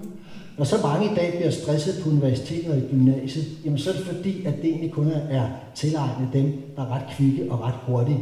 Men du kan stadigvæk sidde med en ret høj velbegavet altså, øh, elev, men som bare har brug for ligesom, at, at få det kørt igennem nogle, øh, nogle flere gange. Ikke? Så det er meget vigtigt, at, at det er strukturen i gymnasiet, det er strukturen på universitetet, der er problemet. Det er ikke den enkelte elev, der er sårbar eller, eller kølende, altså blevet for meget kølet og alt det her øh, pjat, som man siger. Ikke? Øh, vi kan se også, at hvis der er tilknytningsproblematikker, altså hvis ikke man ligesom har haft primært personer, man har vokset op med, så får man også en forstørret øh, amygdala. Øh, og amygdala, det er den del af hjernen, hvor angsten er repræsenteret. Ikke? Så hver gang I er bange, så er det den, der står og blinker. Der er også amygdala, der vurderer, skal jeg kæmpe eller skal jeg stikke af i den her situation. Ikke? Eller der er også amygdala, der for eksempel vurderer, om en isbjørn står på den ene side eller den anden side af buret. Det er jo ikke er jo helt ligegyldigt, kan man sige. Vel? Så amygdala, er, altså kan man sige, størrelsen på amygdala har altså stor betydning for, hvor lidt der skal til. Og vi kan se, at, at, at folk øh, som voksne med en abnorm amygdala, altså som har en forstørret amygdala, jamen de reagerer voldsommere på en mindre belastning. Så de reagerer voldsommere, end situationen egentlig retfærdiggør, men det har simpelthen noget at gøre med størrelsen på deres amygdala. Ikke? Så man kan sige, at både det, vi kan se, at der er stor forskel i hjernestrukturen, som kan forklare den her sårbarhed i forhold til stress, jamen så kan vi faktisk også se, at det, der også har betydning, det er vores hver især nervesystems altså beskaffenhed. Altså, så nogen har simpelthen et, hjerne, et, et nervesystem, der simpelthen er blevet hårdt prøvet, øh, og det betyder bare, at det er øh, mere sensibelt. Det er ikke noget, der nødvendigvis sådan kommer til udtryk i hverdagen, men der kan altså være bestemte hændelser eller situationer, der på en eller anden måde så får trækket den her øh, sårbarhed frem. Ikke? Så noget af det, der kan man sige er konklusion, både sådan i forhold til det her med at undgå stress og, og komme til at trives mere, men det er i virkeligheden, at man som individ får erfaring for, hvor trækkes min sårbarhed, og hvor, hvor gør den det ikke. Så altså, hvis man er bange for at flyve for eksempel, så er det en dum idé at blive pilot, så er det bedre måske at, at blive noget, noget andet, kan man sige. Ikke? Det, er, det er meget væsentligt. Øh, jeg skal nok komme tilbage til det her. Ikke? Så man kan sige, hvis vi skal prøve at gøre det meget enkelt sådan i, i, i forhold til det her med stress, øh, så er der tre ting, I skal være opmærksom på. Og nu, nu ser vi bare, at fraværet af stress jo er en væsentlig forudsætning for, for det at trives, selvom trivsel er meget mere end, end fraværet af, af stress. Ikke? Men det er i hvert fald et meget godt udgangspunkt at forsøge at undgå stress, så vidt det sådan overhovedet er muligt. Ikke? Men faktisk kan vi også godt se, at det at undgå stress faktisk har også bare stor betydning, og er altså en forudsætning for, at vi overhovedet så kan være lykkelige og glade på arbejde. Ikke? Så noget af det, der er væsentligt, det er for eksempel sum af de belastninger, man udsættes for. Så, så det er vigtigt at begrænse den her sum. Det er vigtigt, at der ikke er stress 24 timer i døgnet, og man ikke bliver belastet i alle ens livsarenaer, kan man sige. Ikke? Og noget af det, vi kan se, er jo, at, at, at mange, der går ned med stress, altså hvis man simpelthen begynder at opregne summen af de belastninger, de har været udsat for i, i, i perioden op til, at de er gået ned, så er det meget øh, voldsomt. Det kan nogle gange vægte privatlivet, det kan andre gange vægte arbejdslivet, og som regel så er det en blanding af, af begge dele. Ikke? Men, men det er altså vigtigt at have den der opmærksomhed. Ikke? Det næste, det er så det her med at forstå, at vi bliver nødt til at træffe nogle beslutninger om det, at, altså også at forstå, at det at trives er en kompetence. Det er altså noget, man kan lære. Så det er vigtigt, at man på en eller anden måde anerkender, at der er noget, jeg skal kunne. Altså for eksempel, hvis du vil undgå stress, så skal du kunne sige fra, hvis det er nødvendigt. Altså, øh, og, og det kan man sige, det er der jo mange, der ikke kan kvæg deres personlighed, kvæg deres opvækst. Altså selvom det faktisk er legalt at sige fra, så er der nogen, der har svært ved det. Men, men det bliver man så nødt til på en eller anden måde at, at lære. Omvendt så kan man sige, at det kan godt være, at du er dygtig til at sige fra, men det er bare ikke tilladt i, i den kultur, du så er i. Det vil sige, at du kan rent, rent faktisk blive risikeret at blive fyret, hvis du siger fra. Og så kan man sige, så kan du ikke rigtig bruge det, det redskab til noget. Men altså bare sådan lige kigge på det i den ideelle verden. Så, så det ikke at kunne sige fra, det, det er altså vidderligt en kompetence, vi, vi ikke må mangle, hvis vi for eksempel skal undgå stress. Ikke? Øh, men vi kan se, at det her med mestringsstrategier, det handler altså meget om også at forstå, at det er jo noget, så det enkelte individ, altså den menneskelige faktor, på en eller anden måde skal, skal, skal tilegne sig eller anerkende. Plus det her med den menneskelige faktor også handler om det, jeg fortalte jer om øh, før. Ikke? Så man kan sige, at hvis I fryser, øh, så er det en god idé at have en strategi, hvor I for eksempel tager en trøje på, og så kan I trække strategien for belastning og effekten er lige 0, I har løst problemet. Ikke? Hvad nu hvis I fryser og går ind i et køleskab? Ah, det er jo lidt dumt. Men det at gå ind i et køleskab, det kan vi faktisk forklare her, altså over hos selve individet. Ikke? Så, så det er jo vigtigt, at vi også anerkender det her med, at, at vi får kigget øh, på os selv. Ikke? Og jeg ved, Brinkmann han vil slå mig ihjel, øh, når jeg står og siger det her, men det er sådan et af de punkter, hvor jeg faktisk er rimelig uenig med ham, og det er altså ikke, fordi han, jeg har sådan set lidt, eller han har i hvert fald den samme holdning til mig. Han ved jo godt, at der kan ligge noget i det her også. Ikke? Men jeg vil bare lige komme med et eksempel, fordi det er sådan meget godt til at illustrere det her. Jeg har en storbror, som sagt, det var ham, der købte de her guldfisk. Han er bygningsmaler, nu er han så gået på pension. Men han har altid synes det her arbejde, øh, jeg har haft her, er sådan noget underligt tøsearbejde. Han synes, det er sådan, han synes ikke, det er et rigtigt arbejde. Så Altså han driller, han altid drillet mig sådan lidt med det, ikke? Og, og, og, sådan, og, og han kunne aldrig drømme om at, og, og så beder om et godt råd. Også fordi mænd får ikke stress og sådan noget. I den type der, ikke? Og han ved jo ikke, der er kun én kan man sige, gruppe, der ikke får stress, og de har det til fælles, at de er døde. Ikke? Men altså, det, det, det er han skide på. Han er mand, han får altså ikke stress. Men så ringer han alligevel til mig en dag, og så siger han, Thomas, du må skulle hjælpe mig, fordi øh, du må skaffe noget sovemedicin til mig. Jeg siger, jeg er medlem af Dansk Journalistforbund, jeg ved ikke, hvordan fanden skulle jeg skaffe sovemedicin. Det kan jeg ikke. Altså kokain måske, men, men ikke, øh, ikke sovemedicin. Det kan jeg ikke hjælpe dig med. Hvorfor går du ikke op til din egen læge? Og der havde han været, øh, og, og så åbenbart fået en ny, yngre kvindelig læge, øh, og, og hun ville have samtale, som han sagde, meget altså snåligt. Vi skulle have en dialog, hende og jeg, ikke op i røven, jeg var helt op at køre, ikke? Og nu citerer jeg bare, og så endte det så med, at hun mente, det var nødvendigt at henvise ham til en psykolog, og det kan jeg kun give hende ret i, men det sagde jeg selvfølgelig ikke til hende. Det vil han virkelig have godt af. Men, men, øh, men øh, han blev selvfølgelig sur og gik, øh, og så ville han, skulle han så have sovemedicin på en anden måde. Ikke? Så siger hvad, er, hvad er egentlig dit problem? Altså, hvorfor, hvorfor er du så, har du så svært ved at sove? Ja, det kunne han heller ikke forstå, fordi altså, selve belastningen, der var ligesom væk nu. Altså det, der havde troblet ham, det, det, det havde han ligesom fået løst. Øh, og det var noget med en mester, han havde haft, som var efter ham og chikanerede ham. Og, altså, og nu har jeg så fået nyt job og ny mester, og faktisk at jeg fløjter afsted på arbejde hver dag. Jeg, altså, nu er jeg pensionist, men der. Så jeg er rigtig, rigtig glad for mit arbejde, så jeg kan simpelthen bare ikke forstå, hvorfor jeg ikke bare begyndte at, at sove igen, for nu ligger jeg jo ikke og spekulerer, som jeg gjorde sådan før. Ikke? Og så siger jeg til, ah, der går lige noget tid, altså nu skal kroppen lige vende sig tilbage igen. Ikke? Ah, nu var der gået halvandet år, så ah, okay, det kan jeg godt se, det var, det, han har sagt, der kommer en rigtig god tid, hvis der er noget. Ikke? Øh, jeg siger, ah, det kan jeg godt se, der, der er et problem her. Men altså på den ene side kan man sige, nu havde vi fundet ud af, hvad belastningen var, og den var ligesom også væk. Og så kunne man godt give ham en strategi, altså der på en eller anden måde øh, bare var symptombehandling, for han skulle ligesom tilbage i, i synk og, og finde den der gode øh, søvnhygiejne igen. Ikke? Og en meget god måde at genetablere sin søvnhygiejne på, det er ved hjælp af meditation. Øh, det er faktisk en af de virkelig, virkelig effektive metoder, fordi når vi sover, så aktiverer vi det parasympatiske nervesystem, og når vi mediterer, så aktiverer vi det parasympatiske nervesystem.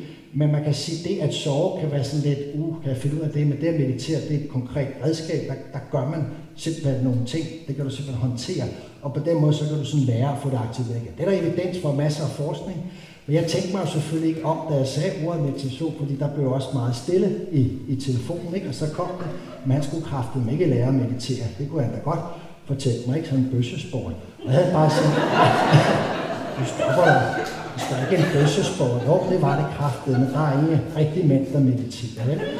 Og, og så, altså, hvad fanden gør man så, ikke? Altså, men det kan jeg godt se, det er, at vi har en mand med en belastning, vi har en strategi, der faktisk ville kunne hjælpe ham, men han var bange for at blive homoseksuel. Og det vil sige, at, at, at vi skulle arbejde her først rimelig meget, før vi kunne gå over egentlig og tilegne os strategien, ikke? Så det, der tit er problemet, når man læser alle de her gode råd i damebladene, det er bare, at de kommer med den ene enkle strategi efter den anden, men de glemmer altså lige at fortælle, at for nogen kan selv en meget enkel strategi være uoverstigelig. Så nogle gange kan vi blive nødt til at arbejde med os selv, for selv at kunne anvende selv en meget, meget, meget enkel øh, strategi. Ikke? Det kender I sikkert, ikke? Uh, jeg kan ikke sove. Hvorfor ikke, når vi ligger og tænker på alt muligt, ikke? Om strategi, tænk på noget andet. Åh, oh, okay, ja, det ved man jo godt. Så havde man nok gjort det. Ikke? Jeg vil så gerne tabe mig. Er du sikker? Jeg vil gerne tabe mig. Så skulle du bare spise noget mindre. Fuck man, jeg har gjort det hele omvendt. Tak skal du have. Jeg, ved ikke, hvad jeg lige har, har tænkt på der. Nej, hvorfor er der ikke nogen, der har fortalt mig det, ikke? Er du bange for at flyve? Yes, jeg er rigtig bange for at flyve. Det skal du ikke være. Okay, jeg troede, det var en del af konceptet. Det er meget farligt at køre bil. Ikke? Gud, hvad er glad for, at jeg sidder heroppe lige pludselig. Ikke? Altså, så selvom det er meget, meget, meget enkelt det her, så kan der altså være en eller anden form for, hvad kan man sige, modstand øh, i, i, i ens, øh, kan man sige, karaktertræk her, eller ens personlighed, der gør, at, at det ikke bare lige sådan er så enkelt. Ikke? Så det er ligesom inden for, for de her tre øh, kategorier, øh, vi bliver nødt til sådan at arbejde. Ikke? Så nu synes jeg, vi holder et lille break, og så, hvad hedder det, så får I nogle øh, strategier, ikke? og så kan I komme hjem i seng. 10 minutter.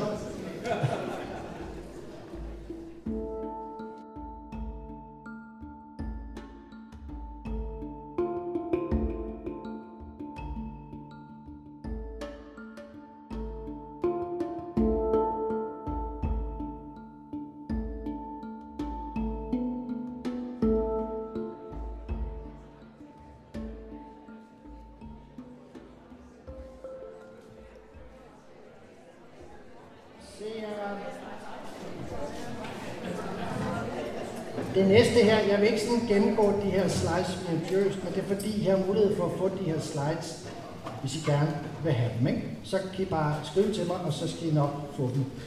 Men hvis vi kigger på, på, på de her medarbejdere, hvor man kan sige, de først og fremmest ikke får stress, så i problematisk grad og i længere tid ad gangen, men egentlig også, hvor, hvor vi snakker om, at man øh, trives her, så kan vi se, at der er nogle, nogle, nogle fællestræk i forhold til de her medarbejdere, og det kunne så være de fællestræk, I på en eller anden måde forsøgt at få etableret. Som vi også meget hurtigt vil være opmærksom på, så kræver det selvfølgelig, at de her vilkår, der, der, så der er nogle helt konkrete vilkår, der skal være til stede, for at man ligesom, om man så må sige, har mulighed for at etablere øh, de her sådan, så, øh, kompetencer her. Ikke? Men noget af det, vi kan se, der er til fælles for de her, det er, at, at øh, man forholder sig principielt til det ikke at ville have stress. Så mange af dem, der ikke får stress, har, har på den måde ligesom sagt til sig selv, jeg vil ikke have stress. Det er det overordnede princip. Eller også, jeg vil ikke have stress igen. Og det er meget interessant, når man kigger på dem, der har været nede med stress, øh, så er det faktisk meget sjældent, at man går ned flere gange. Og det er ikke fordi, de er blevet stærkere, det er simpelthen fordi, de er blevet mere opmærksomme på det ikke at ville have stress. Det er så også fordi, man kan sige, at, at, øh, at det at gå ned med stress kan faktisk være en ret så, ret så ubehagelig oplevelse. Øh, Pernille rosenkrantz og jeg, vi skrev jo en bog sammen for en del år siden, hvor, hvor vi sad bare og snakkede sammen, så var der en journalist, der skrev det ned. Øh, og jeg kan faktisk ikke huske, om det her står i bogen, så, så hvis ikke det står i bogen, så har jeg det ikke for mig det her. Øh, men, men hun fortalte mig faktisk, at, at måden hun opdagede sin stress på, det var, at hun vågnede op en morgen og var fuldstændig lam. Hun kunne overhovedet ikke røre sig. Og øh, så gik der noget tid, så kunne hun begynde sådan at grønte lidt, og så vågnede hendes øh, kæreste, der lå ved siden af, og han kunne godt se, at, at den var fuldstændig øh, gal. Øh, og han var overbevist om, at hun havde fået en hjerneblødning, så han ringer 112, og de kommer og tror også, hun har fået en hjerneblødning, og hun kommer så ind på hospitalet der, de tror også, hun har fået en hjerneblødning, for så undersøgt sin hjerne, og der er intet, altså ikke andet end det, der skal være, men, men hvad hedder det, det lyder ikke pænt, men, men altså, der var ikke noget, der overhovedet tydede på, at hun havde altså, haft en hjerneblødning eller blodprop eller noget som helst. Og, og så fik hun så, kan man sige, øh, diagnosen øh, stress. Ikke? Og det, der er interessant, er, at hun fortalte mig sådan, at, at det der, altså det, det, det altså du hun aldrig udsætte sig selv for, fordi tænk, tænk hvis det var blevet permanent. Altså tænk hvis den lammelse ligesom ikke var gået over og har fortalt sig. Ikke? Så hvad hedder det, langt de fleste bliver rimelig øh, skræmt, altså øh, når, når de oplever det her. Jeg kan også huske, at da jeg var leder af Center for Stress, det var jeg gennem 15 år, øh, der sad jeg på kontoret der, så ringer min sekretær ind og siger, jeg har en her i røret, der, der er ret panisk, som godt vil snakke med dig, ikke? eller en af jer, og så lad mig hende. Og så var det en kvinde, som stod ude på en, på en resteplads, ude på en benzintank, ude på motorvejen. Og det, der var sket, det var, at hendes mand øh, var kørt hjem fra arbejde, øh, og så kunne han ikke huske, hvor han boede. Og så tænkte jeg, jeg kører tilbage på arbejde lige for at spørge øh, nogle af de andre der, så kunne han ikke huske, hvor han arbejdede. Og så kørte han ind på en resteplads, og så var han fuldstændig, altså vidste han ikke, hvem han var. Og han, det mest underlige var, at han var fuldstændig klar i krydderen, men han vidste man ikke, hvad han var. Prøv lige at forestille hvor, hvor ubehageligt det må være, ikke at vide, hvem man var. Ikke?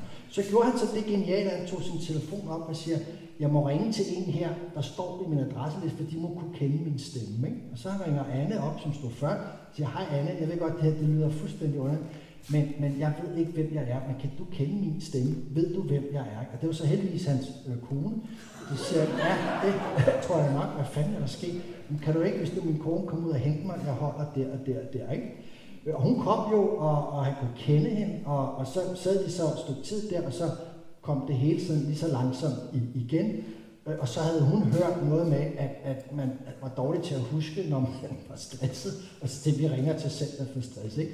Og jeg var sikker på, at han havde fået en blodprop, så jeg sagde på, at altså, afsted med det samme og blodprop. Så ringede de til os noget tid efter, øh, og øh, altså, der har heller ikke overhovedet været noget med, med blodprop eller noget som helst, og så havde han også fået diagnosen stress. Men han var også dybt chokeret altså over at have været i, i den her sådan, så, øh, tilstand. Ikke? Alt endte godt og så videre. Ikke? Men, men man kan sige, at, at det er jo ærgerligt, hvis vi skal derud at, at have stress for ligesom at blive gode til at, at undgå det igen. Men der er i hvert fald noget, der tyder på, at folk, der har været ned en gang, ikke, om man så må sige, øh, går ned igen. Ikke? Men igen, altså man har det her princip, jeg vil ikke have stress, eller jeg vil ikke have stress igen. Og med det overordnede princip, jamen, så er de så gjort op med sig selv, hvor meget vil jeg arbejde, hvornår vil jeg arbejde. Jeg havde sådan et princip, da vores børn boede hjemme, jamen, så arbejdede jeg ikke efter 17. Så hvis nogen ringer og spurgte, kunne jeg komme og holde foredrag kl. 19, så skulle jeg ikke overveje, jeg skulle ikke argumentere, jeg skulle ikke mærke efter, jeg skulle bare sige nej, fordi det var efter øh, 17. Ikke? Øh, hvad vi arbejder med er også væsentligt. Altså, nu snakker vi jo bare om de her fællestræk, vi ser. Altså, de har virkelig gået op med sig selv. Deres arbejde skal være meningsgivende. Det skal være noget, de godt kan lide at lave. Det skal være meget sådan lystbetonet.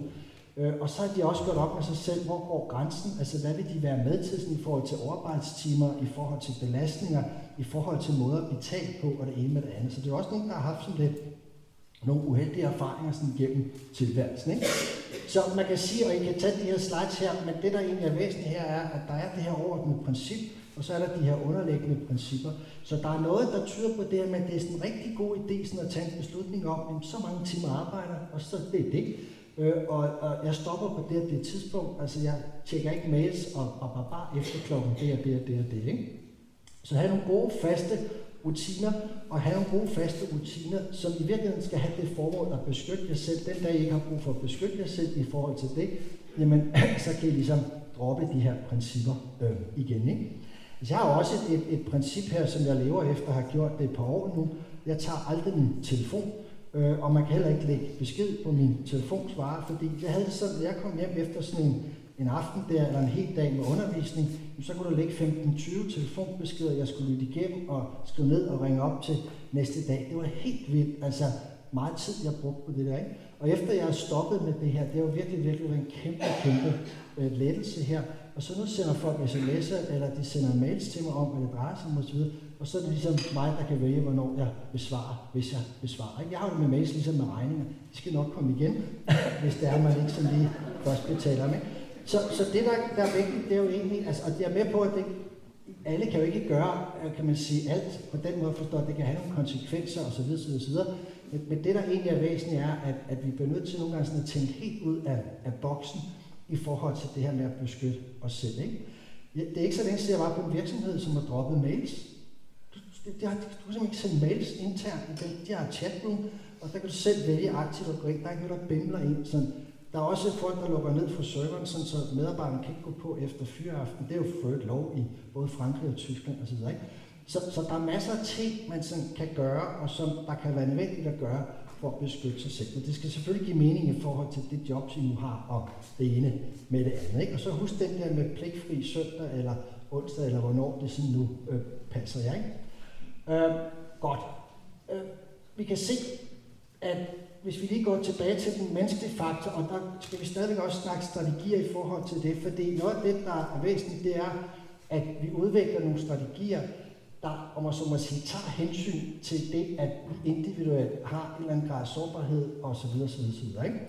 Så det, der er bestemt for vores mentale robusthed eller mentale sundhed, det er sådan det biologiske, psykologiske, og, eller det biologiske, sociale, og så hvordan det sådan egentlig påvirker os psykologisk og, øh, hvad kan man sige, biologisk. Og der snakkede vi før omkring det her med strukturerne øh, inde i hjernen osv., og mange slås jo også med, hvad kan man sige, psykiske problematikker på, på baggrund af deres opvækst og så videre. Ikke? Man kan sige, det, det, det, det er jo ikke bestemte typer, øh, der får stress. Det, det tror jeg godt, man kan sætte sådan en stor øh, fed streg under. Men der er alligevel nogle, nogle træk, der går igen hos dem, der typisk får stress. Og det vi kan se, som kan være en meget væsentlig øh, kilde til det at få stress, det er, hvis man scorer højt på det at være bekymret. Så, så det at være et særligt bekymret menneske, der kan vi se, at, at det er dem, der sådan typisk, kan man sige, øh, får stress. Og kan I huske, at jeg startede de her fostre og meget stress i fostertilstand og alt det her. Men de foster, der oplever den her meget massiv stress, det er for stærkt bekymrede kvinder, altså som har været stærkt bekymret under hele graviditeten. Så det er ikke sådan været stress i den forstand, at de har haft travlt under graviditet, men de har været meget, meget, meget bekymrede, enten på grund af det ene eller på grund af det andet. Ikke? Og så kan der også være noget omkring det her med selvværdsproblematikker, og specielt når vi øh, forsøger at værne os mod et lavt selvværd øh, via øh, det, vi kalder for perfektionisme. Ikke? Så de fleste af dem, der har en perfektionistisk indstilling til tilværelsen, har det ofte, fordi det skal være et værn mod et, et lavt selvværd. Så man kan sige, det, at man på en eller anden måde ligesom får arbejdet med sit selvværd, kan også gøre, at man dæmper den her perfektionisme, og så er der i hvert fald man sige, en chance for, at man ikke øh, får stress øh, af den vej. Ikke? Men, men det primære er meget det her med at, at være opmærksom på det at være bekymret. Ikke? Men, men Thomas, er det så en, altså det er en del af personligheden for nogen, at de er bekymrede typer? Er hvad?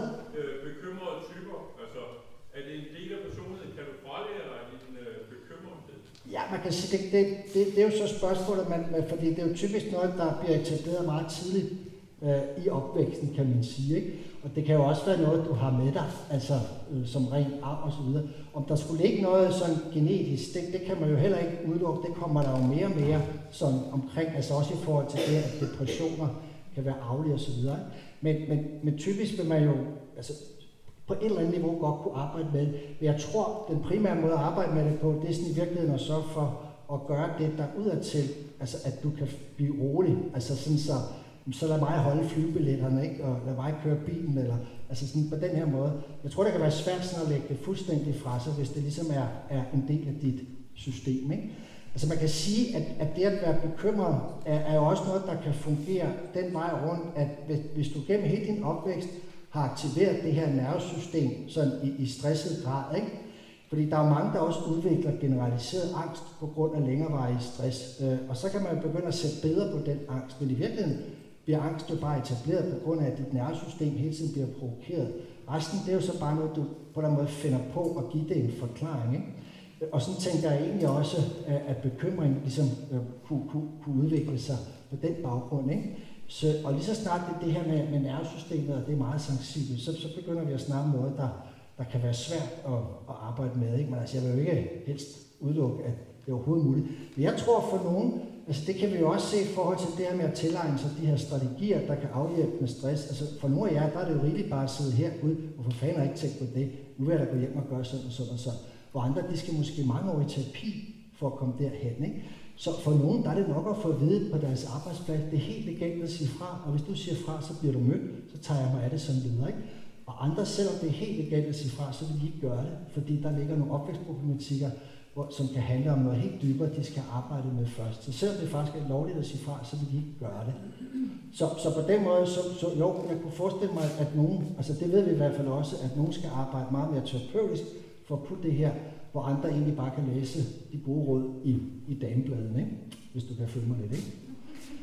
Øh, men det her, det, det har betydning for det, at, at man kan sige, at vores arvemasse er jo sådan set identisk fra, fra individ til individ, men der kan være nogle variationer, og de variationer kan så opstå på baggrund af det, vi sådan lige har, har snakket om. Men i relation til stress, så kan man sige, at det, der egentlig har betydning her, det er vores nervesystems beskaffenhed. Og der ved vi jo, at alle vores nervesystemer har en eller anden form for biografi, altså i forhold til, hvordan den gennem tilværelsen er blevet påvirket. Ikke? Og for eksempel så, altså, så er stresssygemeldinger jo nogle af de længste, fordi det inkluderer øh, vores nervesystem. Vi tager en krig, mand, og får det der nervesystem tilbage i, i synk. Ikke? Til sammenligning, så kan man sige, bare for at have et billede, at øh, hvis I stikker et lille spædbarn med en nål, så gør det ondt. Øh, men hvis I venter med at stikke barnet efter, til et halvt år efter, så gør det lige så ondt som første gang. Så det er cirka den tid, det tager for smertetasken at normaliseres. Ikke? Øh, hvis du stikker det her barn ugen efter, så gør det mere ondt, end det gjorde første gang. Hvis du stikker det ugen efter igen, så gør det endnu mere ondt, og så fremdeles. Ikke? Og det vil sige, at det som et nervesystem har brug for, for at komme tilbage i synk, det er, at der er en periode, at det ikke aktiveres, kan man sige, i belastende grad. Og det er jo pisse svært og usandsynligt, altså hvis vi kigger på en opvækst, eller hvis vi kigger på, på, på et menneske her. Så det er meget sjældent, at man bare sådan kan være fuldstændig fritaget fra, fra det at stille krav. Ikke? Vi kan jo også mærke på for eksempel folk, der er sygemeldt med stress, så kan de sådan set godt føle sig fuldstændig klar, fordi de på den måde har været beskyttet derhjemme, hvor der er sådan noget kravfri område. Og lige så snart de kommer tilbage på arbejde, så falder de sammen igen, fordi bare det mindste lille krav, det gør, at de begynder sådan at, at blive nervøse. Ikke? Øh, så man kan sige, at, at øh, vores nervesystems beskaffenhed, det, det er nok det, der er mere interessant, når vi snakker personlighed, og ikke om, hvorvidt man er vandmand, eller, eller født i et andet stjernetegn, og, og sådan det ene udadvendt, indadvendt osv. Det, det er egentlig ikke på den måde, man sådan kan, kan, kan sige det. Ikke? Hvis et menneske siger omkring et personlighedstræk, så er det altså det der med den høje grad af bekymring. Men det, der egentlig er det mest interessante her, er, at baseret på det her, kan man sige, øh, den her genetiske sammensætning, og, og, og baseret på det her med vores nervesystems beskaffenhed og de oplevelser, vi nu måtte have haft, så vil vi alle sammen, der sidder her, øh, om så må sige, have forskellige præferencer for, hvornår vi synes noget er naturligt, og hvornår vi synes noget er unaturligt. Og hver gang vi synes noget er unaturligt, så aktiverer det jeres stresssystem, selvom det er meget, meget, meget lille målstok så aktiverer det jeres nervesystem, og det kan være fuldstændig harmløst. Altså jeg ved ikke, kender det der med bare, at hvis nogen lægger håndklæderne sammen anderledes, end I selv gør, det kan fandme få, få nogle folks pis i kog. Jeg var hjemme hos nogle af vores venner i går, og uh, det, altså, vi har jo lært efter, at vi skal aldrig hjælpe ham med at komme ting i opvaskemaskinen, fordi det skal stå på en helt bestemt måde. Vi har også nogle gange været på ferie sammen, og så, hvis jeg har proppet alt i maskinen, og vi går i seng, så kan jeg høre en liste op, og så ændrer han til at stå på en fuldstændig, han er fuldstændig altså, øh, psykisk syg, hvad det her angår. Ikke? Og det må vi bare respektere og anerkende, at han har prøvet at få hjælp til det her, ikke? og så er det jo fuldstændig harmløst og fredfyldt, men han kan ikke altså, falde til ro, hvis ikke det ligesom står på den der måde. Ikke? Så vi kan jo alle sammen have sådan nogle, hvor man, okay, der, det er jo sådan lidt i, i den lidt, lidt, lidt humoristiske øh, ende her, men, men øh, det der egentlig er væsentligt er, at, øh, at vi bliver nødt til at eksperimentere her i livet, i forhold til ligesom at, at, at finde de her præferencer. Men det, der egentlig bare er afgørende, er, hver gang noget føles naturligt, så er det egentlig også der, I trives. Hver gang noget føles unaturligt, så er det der, hvor I mistrives. Ikke? Og der er tre ting, i hvert fald i relation til arbejde, og virkelig også i relation til privatlivet, men det, det ved vi jo ikke så meget om, men, men det kan vi sådan nok regne med.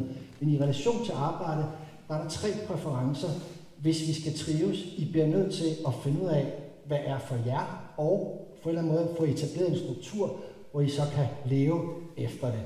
Og de tre præferencer, det er præferencer for tempo, øh, mængder og kompleksitet i forhold til altså den sværhedsgrad, der kan ligge i, i opgaven. Ikke? Så man kan sige, at øh, altså jeg er sådan en, der arbejder langsomt. Hvis jeg skal arbejde hurtigt, så aktiverer det mit stresssystem. Ikke? Men til gengæld, hvis jeg skal arbejde langsommere end langsomt i min, så, så kan jeg også blive aktiveret på den front. Ikke? Øh, jeg har helt klart en konkret mængde, øh, jeg kan overskue af gangen. Hvis jeg overstiger den, så begynder mit stresssystem at blive aktivt. Men, men hvis jeg også er på under den, så, så, så bliver det sådan lidt for, for kedeligt eller for ikke sådan udfordrende. Ikke? Og så selvfølgelig også i forhold til kompleksitet. Altså jeg kan sagtens sidde med opgaver, hvor jeg tænker, det der kan jeg hverken finde hoved eller hale i.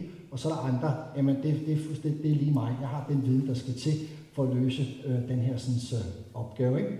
Så det, der er meget vigtigt at anerkende, og det, der er vigtigt at finde ud af, det er, jamen, hvad er jeres præferencer øh, for de her sådan, så, tre ting. Ikke?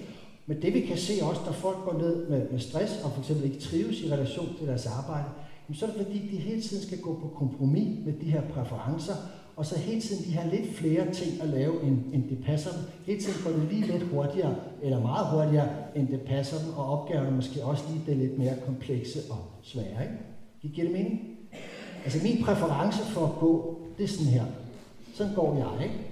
Så hvis jeg nu ikke havde taget bilen i dag, hvad jeg sjældent gør faktisk, men havde taget toget, det tog sgu bare ikke herfra, øh, så, så vil jeg gå sådan her, uanset altså om, om ja, så, jeg går noget tog før. Altså, jeg har også gået ned på perron og tog, så øh, stod, og så går jeg stadigvæk kun sådan her, og så er det kørt, og så venter jeg på det næste. Det er en rigtig god idé, når man er i Svendborg eller andre steder, ikke? Det har også kostet mig en del hoteller, men det, det et princip er et princip. Er I med? Så, så jeg løber simpelthen ikke. Det gør jeg heller ikke i min fritid, kunne jeg ikke drømme om. Uh, men det korte lange er, at jeg har en kone, der går volder hurtigt. Altså hun, uh, jeg skal have træningstøj på, hvis jeg skal føles med hende. Ikke? Hvad gør vi så? Fordi hvis, hvis jeg skal gå lige så hurtigt som hende, så aktiverer det mit stresssystem. Hvis hun skal gå lige så langsomt som mig, så aktiverer det hendes stresssystem. Hvis jeg så går lidt hurtigere, og hun går lidt langsommere, så får vi begge to stress. Ikke? Og, og, det billede, og det, er, det er vigtigt det her, fordi det, det billede, vi skal forsøge at etablere her, det er, at det handler ikke om, at jeg skal være fleksibel, og hun skal være fleksibel. Vi skal skabe en fleksibel struktur. Det vil sige, at vi aftaler, hvor vi mødes og hvornår, og så går jeg før. Kan I følge mig? Så, så det, man kan sige, og så, ja, så nogle gange kan jeg godt gå lige så hurtigt som hende, og nogle gange kan jeg gå lige så langsomt som mig. Men det, der egentlig er afgørende, er, at jeg anerkender mit behov, uden at føle mig egoistisk eller noget, og så skal vi have til at dække op i en høj enhed. Jeg kan huske, på et tidspunkt, der var i Center for Stress, der havde vi en psykolog, øh, hvor, hvor hende og jeg, vi startede op på sådan en uddannelsesforløb. Vi havde ligesom den første dag, og hun er sådan en miljøting der, ikke? Så, så hun sagde, skal vi ikke bare køre i en bil, øh, når vi øh, skal hen på det her kursussted? Så det er godt, så skal jeg bare køre min, fordi jeg skal være der minimum en time før. Det er sådan en regel, jeg har, ikke? Og hun er sådan der altid lige kom blæsende ind for højre. Øh, og det var fint, der var ikke noget, du kunne ikke høre det på hendes foredrag, håret sad som det skulle og så videre. Øh, men det kan jeg ikke, det har jeg ikke nærmere til at være der 10 minutter før. Ikke? Og så siger hvorfor skal vi ikke køre min bil? Jeg, siger, jeg, kan ikke, øh, jeg kan ikke være der 10 minutter før. Ikke? Men ved hvorfor skal du altid sige, at vi fuck miljøet, så kører vi hver vores bil. Kan I følge mig? Fordi det, det, det der er vigtigt, det er, at jeg kommer frem på en måde, så jeg kan starte en god undervisning. Hun kommer frem på en måde, så det fungerer som hende. I stedet for at skabe en konflikt, der er fuldstændig unødvendig, fordi at en af skal gå kompromis med det, der er væsentligt. Ikke? Så man kan sige, at nogle gange ja, så kan man give sig, men, men det der egentlig er, er afgørende her, at det er, at man simpelthen får etableret nogle strukturer, hvor, hvor, hvor jeres tempo, jeres mængder og den grad af kompleksitet, I kan håndtere, respekteres. Og det her det er jo ikke bare et ledelsesproblem, det kan, kan jo også give store konflikter sådan indbyrdes i forhold til, til det kollegiale. Ikke? Så hvis jeg skal skrive bøger sammen med andre, hvad jeg også har gjort, jamen, så foregår det efter meget lange samtaler i forhold til, hvordan arbejder vi hver især. Og der er jo folk, jeg vil gerne vil skrive bøger med, når vi er enige om, ah, det går sgu ikke, fordi der har vi forskellige måder at, at arbejde på. Og der er ikke noget, der er rigtigt, der er ikke noget, der er forkert, det er bare forskelligt. Ikke? Så det er meget vigtigt, at, at øh, vi anerkender det her. Ikke? Så nogle de kan have 17 bolde i luften uden problemer, andre de kan have 10 bolde i luften. Og det er sådan, det er. Så vi må forsøge at skabe en struktur, hvor der er plads til det. Ikke? Det næste her, kan man sige, de grundforudsætninger, øh, der er væsentlige. Man kan sige, at, at hvis, hvis en arbejdsplads skal rumme, eller et liv skal rumme, øh, familieliv skal rumme, hvad kan man sige, den menneskelige natur, så er der dels nogle biologiske grundforudsætninger, og det, der er væsentligt for det ikke at aktivere et stressresponssystem, det er, at der er trygt, øh, vi har oplevet kontrol, øh, der er en høj grad af fleksibilitet, altså jeg har nogle mediciner og nogle smutveje osv., jeg skal have mad, væske og det ene med det andet. Ikke? Øhm, jeg har lige været i Marokko øh, med min kone, og øh, jeg kører meget rundt sådan til daglig, og jeg kører cirka 4-5.000 km om, om måneden, så når jeg har ferie, har jeg jo ikke sådan det store behov for at, at køre rundt. Øh, men det havde min kone så øh, på den her sådan, ferie, ikke? Og der kunne jeg sådan godt mærke, at vi sådan kom hjem, ikke? Sådan, at nu var det fint nok, fordi hun, nu fik hun lov og så videre, så videre ikke? Men, men man kan se, der, der kunne samtidig have kommet en konflikt ud af det, så det er jo meget vigtigt det der med, når man skal for eksempel på ferie, hvad har du af forventninger, hvad har jeg af forventninger, hvad har børnene af forventninger, og hvordan pokker kan vi få det? Jeg kan så gå på kompromis, fordi jeg kan sådan set holde ferie, når jeg vil, øhm, og det vil sige, jeg kan sådan set øh, også tage de der øh, stunder, hvor jeg så kan dække det behov fuldstændig. Men det er meget væsentligt det der med, at, at vi kan have forskellige ønsker, og de ønsker er jo som regel i forlængelse af, af et behov, der er opstået på grund af et vilkår, der nu har været i en periode. Ikke? Og det er jo vigtigt, altså vi kan jo se også, når folk har, har brug for mindfulness. Kender det? Altså hvis man virkelig tænker sig om, så er det jo grotesk, at folk skal sidde og gå på kurser i at bruge tre kvarter på at spise en rosin. Det er jo fuldstændig, det er jo rent ikke? Og hvad hedder det, men det må være fordi, at vi er vant til at sluge den i for lang tid. Kan I følge mig? Så, så på en eller anden måde der, så, så er det, vi har behov for, er, er vigtigt at anerkende det, men vi skal også forstå, hvor, hvordan det behov sådan egentlig er opstået, for så kan vi sådan begynde at, at forebygge, at vi skal gå til ekstremer for ligesom at, at løse det her. Men, men det, der er det absolut væsentligste i forhold til det at trives, handler altså om hele tiden at have den der oplevelse af kontrol. Ikke at bestemme, ikke, det er ikke sådan, men det er mere den der oplevelse kontrol. Jeg har styr på det, det skal nok nås, og det gøres godt, og alt det her. Ikke? Øhm, så har vi også de her menneskelige øh, psykologiske grundforudsætninger. Der har vi jo snakket om det her med, med mening. Vi har snakket om lyst. Øh, vi har snakket om det her med, med det relationelle, altså at have kollegaer og så videre og venner. Øh, men der kan jo også være alle vores værdier. Altså, så man kan sige, hvis, hvis du har en værdi om ikke at lyve, og du hele tiden bliver tvunget til at lyve af din arbejdsgiver, så vil du have et dårligt psykisk arbejdsmiljø. Ikke? Hvis du har det fint med at lyve, jamen det, jeg kan sagtens lyve, jamen så, så er der ikke sådan det store problem. Men det er jo vigtigt, netop fordi vi har den hjerne, vi har, så skal vi jo også respektere det. Vi har jo også moral og, og etik. Ikke? Så har vi også noget andet interessant, øh, som faktisk også er lidt, lidt, lidt ved siden af det, jeg lige har sagt, men det er også en væsentlig forudsætning, det her med, hvordan vi perspektiverer. Altså fordi vi har evnen til at perspektivere. Vi har en hjerne, der er i stand til at tænke fremtid, og en hjerne, der er i stand til at tænke fortid. Øh, det kan dyr ikke. En gazelle, øh, den kan ikke vågne op som søndag morgen, og så tænke, fuck mand, jeg skal ud på savannen på torsdag. Sidste gang, man, der kom alle de der hyæner, man, de rev og flåede i mig. Jeg var sagt lige, ej, en lort du, mand, nu skal jeg gå og tænke på det. Det kan gazeller ikke. De står op torsdag morgen, går ud på savannen, kommer der en flok hyæner, så tager vi dem derfra. Dyr bliver stresset, når stressen er der. Vi mennesker, vi kan faktisk stresse på forhånd. Vi kan faktisk måle på jeres søvnkvalitet, hvis I er bange for at flyve i op til 5 døgn før. Så vil jeres søvnkvalitet være forringet. Hvis I er bange for at gå til tandlæge, så kan man måle det jeres søvnkvalitet i op til fem dage før. Det er afhængig af, hvor, hvor bange I er. Det vil sige, at vi kan tænke på et fremtidigt scenarie, som måske ikke engang indtræffer, og så kan vi reagere på et scenarie, der ikke er indtruffet, med en stressreaktion. Så hver gang I tænker på noget, der afsted kommer en eller anden form for følelsesmæssig tilstand, altså bekymrethed eller frustrationskarakter her, så aktiveres jeres stressresponssystem. Det, det ser vi altså ikke hos dyrene. Så det er jo meget vigtigt, at, at den del får man også, at man skal have styr på, på den del af det. Ikke?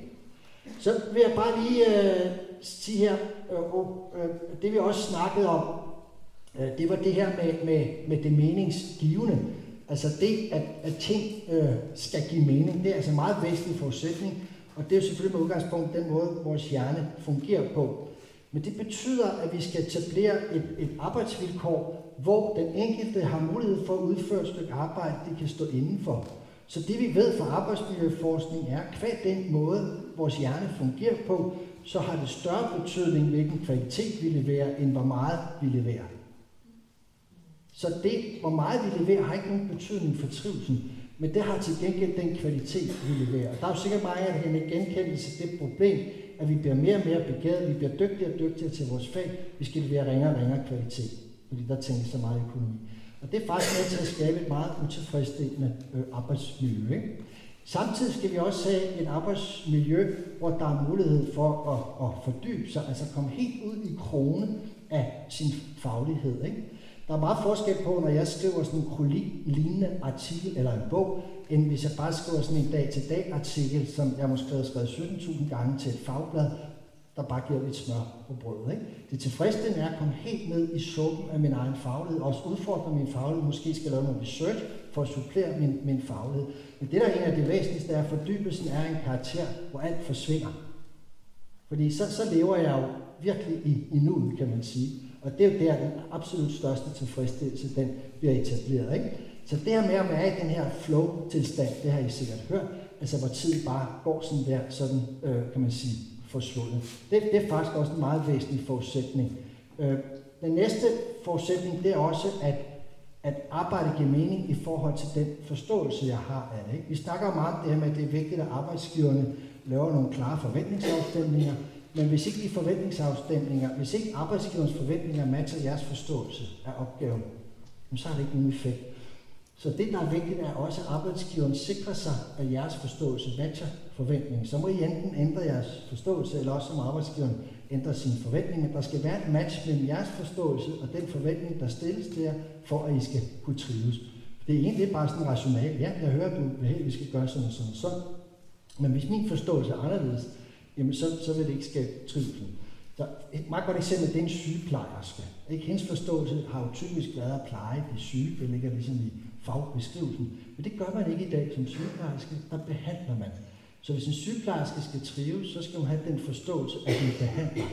Fordi så vil hun også leve op til den forventning, som hendes arbejdsgiver har. Og så har du det der match, og så kan du øh, risikere, eller så er der gode chancer for, at du kan komme til at trives.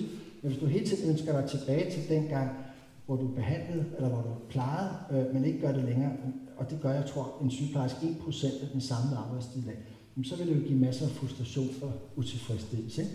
Så det er meget vigtigt. Og den sidste ting, det er jo det her med, at den faglige og personlige integritet ikke skal, skal krænkes, og det kan jo foregå på, på rigtig, rigtig mange øh, niveauer. Altså man er jo meget godt i gang med at krænke de offentlige medarbejdere i øjeblikket, sådan i forhold til ligesom at vinde befolkningens øh, øh gunst. Altså det, det er jo det del af det her game. Men det kan også foregå på det plan, at flere og flere offentlige medarbejdere, frontmedarbejdere, altså bliver truet, bliver spyttet på, bliver altså psykisk udsat, eller direkte også udsat for, for fysiske øh, vold. Ikke? Altså vi kan jo se, at, at øh, hvis vi kigger på de tre absolut væsentligste arbejdsmiljøproblematikker, de tre væsentligste kilder til stress inden for EU, så er det tidspres, øh, og så er det arbejdsbyrde, og så er det øh, chikane og, og mobning. Ikke? Så, så det er der i hvert fald mange, der, der oplever det her. Ikke? Øh, det her med summen af belastninger, det er jo så bare alt det, der aktiverer jeres øh, øh sympatiske nervesystem. Jeg vi skal slå den her. Øh, jeres sympatiske nervesystem. Og øh, det, der er vigtigt, er, at belastninger kan jo foregå på mange arenaer. Øh, så det er jo vigtigt at få styr på, at, øh, hvad kan man sige, om det ikke bare er på arbejde, men også øh, altså hvis der skulle være noget i forhold til familie. Men det, der egentlig er afgørende her, det er, hvis I har et arbejde, der er belastende, og ikke vil skifte ud med et andet arbejde, der ikke er belastende eller ikke kan, så bliver I nødt til at vælge et familieliv, hvor det er muligt at restituere. Så en skraldemand for eksempel, han øh, går og løber 90% af sin arbejdstid, men han ligger og sidder 90% af sin fritid. Så er der balance i regnskabet. Så kan vi diskutere, om det er rimeligt. Men det her skal egentlig også forestille sig gælder i mental, øh, kan man sige, tilstand her. Så, så ellers så oplever vi et mentalt slid. Så man kan sige, stressen er jo ikke sådan stærkt stigende i Danmark. Den stiger, men det er jo ikke sådan øh, radikalt fra, fra gang til gang. Men det, der er sket meget markant stigning, det er andre psykiske konsekvenser af arbejdsmiljøet. Så det, der er vigtigt, er, at det, altså, det er gamle dage, der skulle vi jo restituere rent fysisk, men vi bliver altså også nødt til at restituere sådan rent mentalt, altså ligesom at få koblet fra op i, i knoppen. Ikke? Så det er meget vigtigt, at man på en eller anden måde anerkender det her med, har jeg en arena, hvor jeg på en eller anden måde har mulighed for at, at, at stresse af, også sådan mentalt. Ikke? Altså hvis jeg har et familieliv med masser af børn, og der er masser af, af, af gang i den der, ikke? så er det vigtigt på en måde at få et job som kustode ude på Finansmuseet, så man ikke også skal have en masse stress øh, på arbejde. Ikke? Øh, det er jo vigtigt. Jeg er jo gammel ishockeyspiller, øh, og det er jo den dummeste måde at restituere på, fordi når du har spillet en ishockeykamp, så er der en halveringstid på 6 timer i forhold til adrenalinproduktion. Ikke? Så det er jo rigtig, rigtig dumt at være stresset og så gå og spille slag ishockey. Der er mange, der tror sådan, at det er bare med til sådan at brænde en masse af. Ej, altså, det kan godt være, du brænder noget af, det, men du etablerer jo så også noget nyt, fordi hver gang du er ude i sådan nogle hæftige øh, bevægelser her, så aktiverer du hele dit stresssystem. Ikke? Så man kan sige, at det der med at være helt vildt stresset en dag, og så tænke, ej, nu må jeg hjem og iklæde mig i en eller anden lyserød spandingsdragt, og så fis rundt med en sød. Det er, altså, det er altså virkelig, virkelig ikke evidens for at, at sige der. Så det, der er vigtigt, det er, har jeg aktiveret jeres sympatiske nervesystem, så bliver jeg simpelthen nødt til aktivt at aktivere det parasympatiske. Ikke? Så selvom meget af den stress, I oplever i dag, ligesom er mentalt karakter, så er stressen stadigvæk fysiologisk. Der er ikke noget, der hedder psykologisk stress. Stress vil uanset årsagen, uanset årsagen til den stress, I har, så vil den altid have et, et fysiologisk udtryk. Og det vil sige, at der er kun én ting at gøre i forhold til det fysiologiske udtryk, og det er at have en mekanisme, der er modsat stressresponsen, og det er at slappe af. Så det, der er vigtigt, det er at sondre mellem det at være aktiv, og så det at være inaktiv, og så forstå forudsætningen for at være aktiv er, at jeg er inaktiv, ikke? og selvfølgelig også den, den anden vej rundt. Ikke? Så det der med at vente til sommerferien, det er en meget dum idé. Altså det skal man simpelthen gøre på daglig basis. Og for øvrigt er effekten af en sommerferie kun fire dage. Så, så det har ikke rigtig noget på sig. Ikke? Så sørg for, ligesom, altså hvis I i meget, meget hektisk arbejdsliv, det, det, der må I så have et meget, meget, altså så skal I ikke også begynde at gå til ishockey og boksning og maratonløb, og altså måske folkedans eller skak eller sådan et eller andet fuldstændig uskyldigt. Ikke? Så rigtig mange, de har jo sådan en stressadfærd også i deres øh, fritid. Ikke? Altså hjernen er jo ikke sådan, eller kroppen er jo ikke konstrueret til at løbe for sjov. Altså det, vi ser jo ikke nogen steder ude i dyreriet, at en gazelle tænker, gud, jeg har slet ikke rørt mig i dag, inden jeg og der. Det, ved, det er jo en Bente Klarlund har opfundet. Altså, det, altså, og faktisk har vi i vores hjerne sådan indbygget dogenskab, der simpelthen gør, at vi ikke forbrænder ting. Hvis I ser sådan en svane der, der overlever en vinter, altså jo mindre den rører sig, jo større chance er der for, at den overlever, fordi hver gang den rører sig, så forbrænder den energi i form af fedt og sukker. Ikke?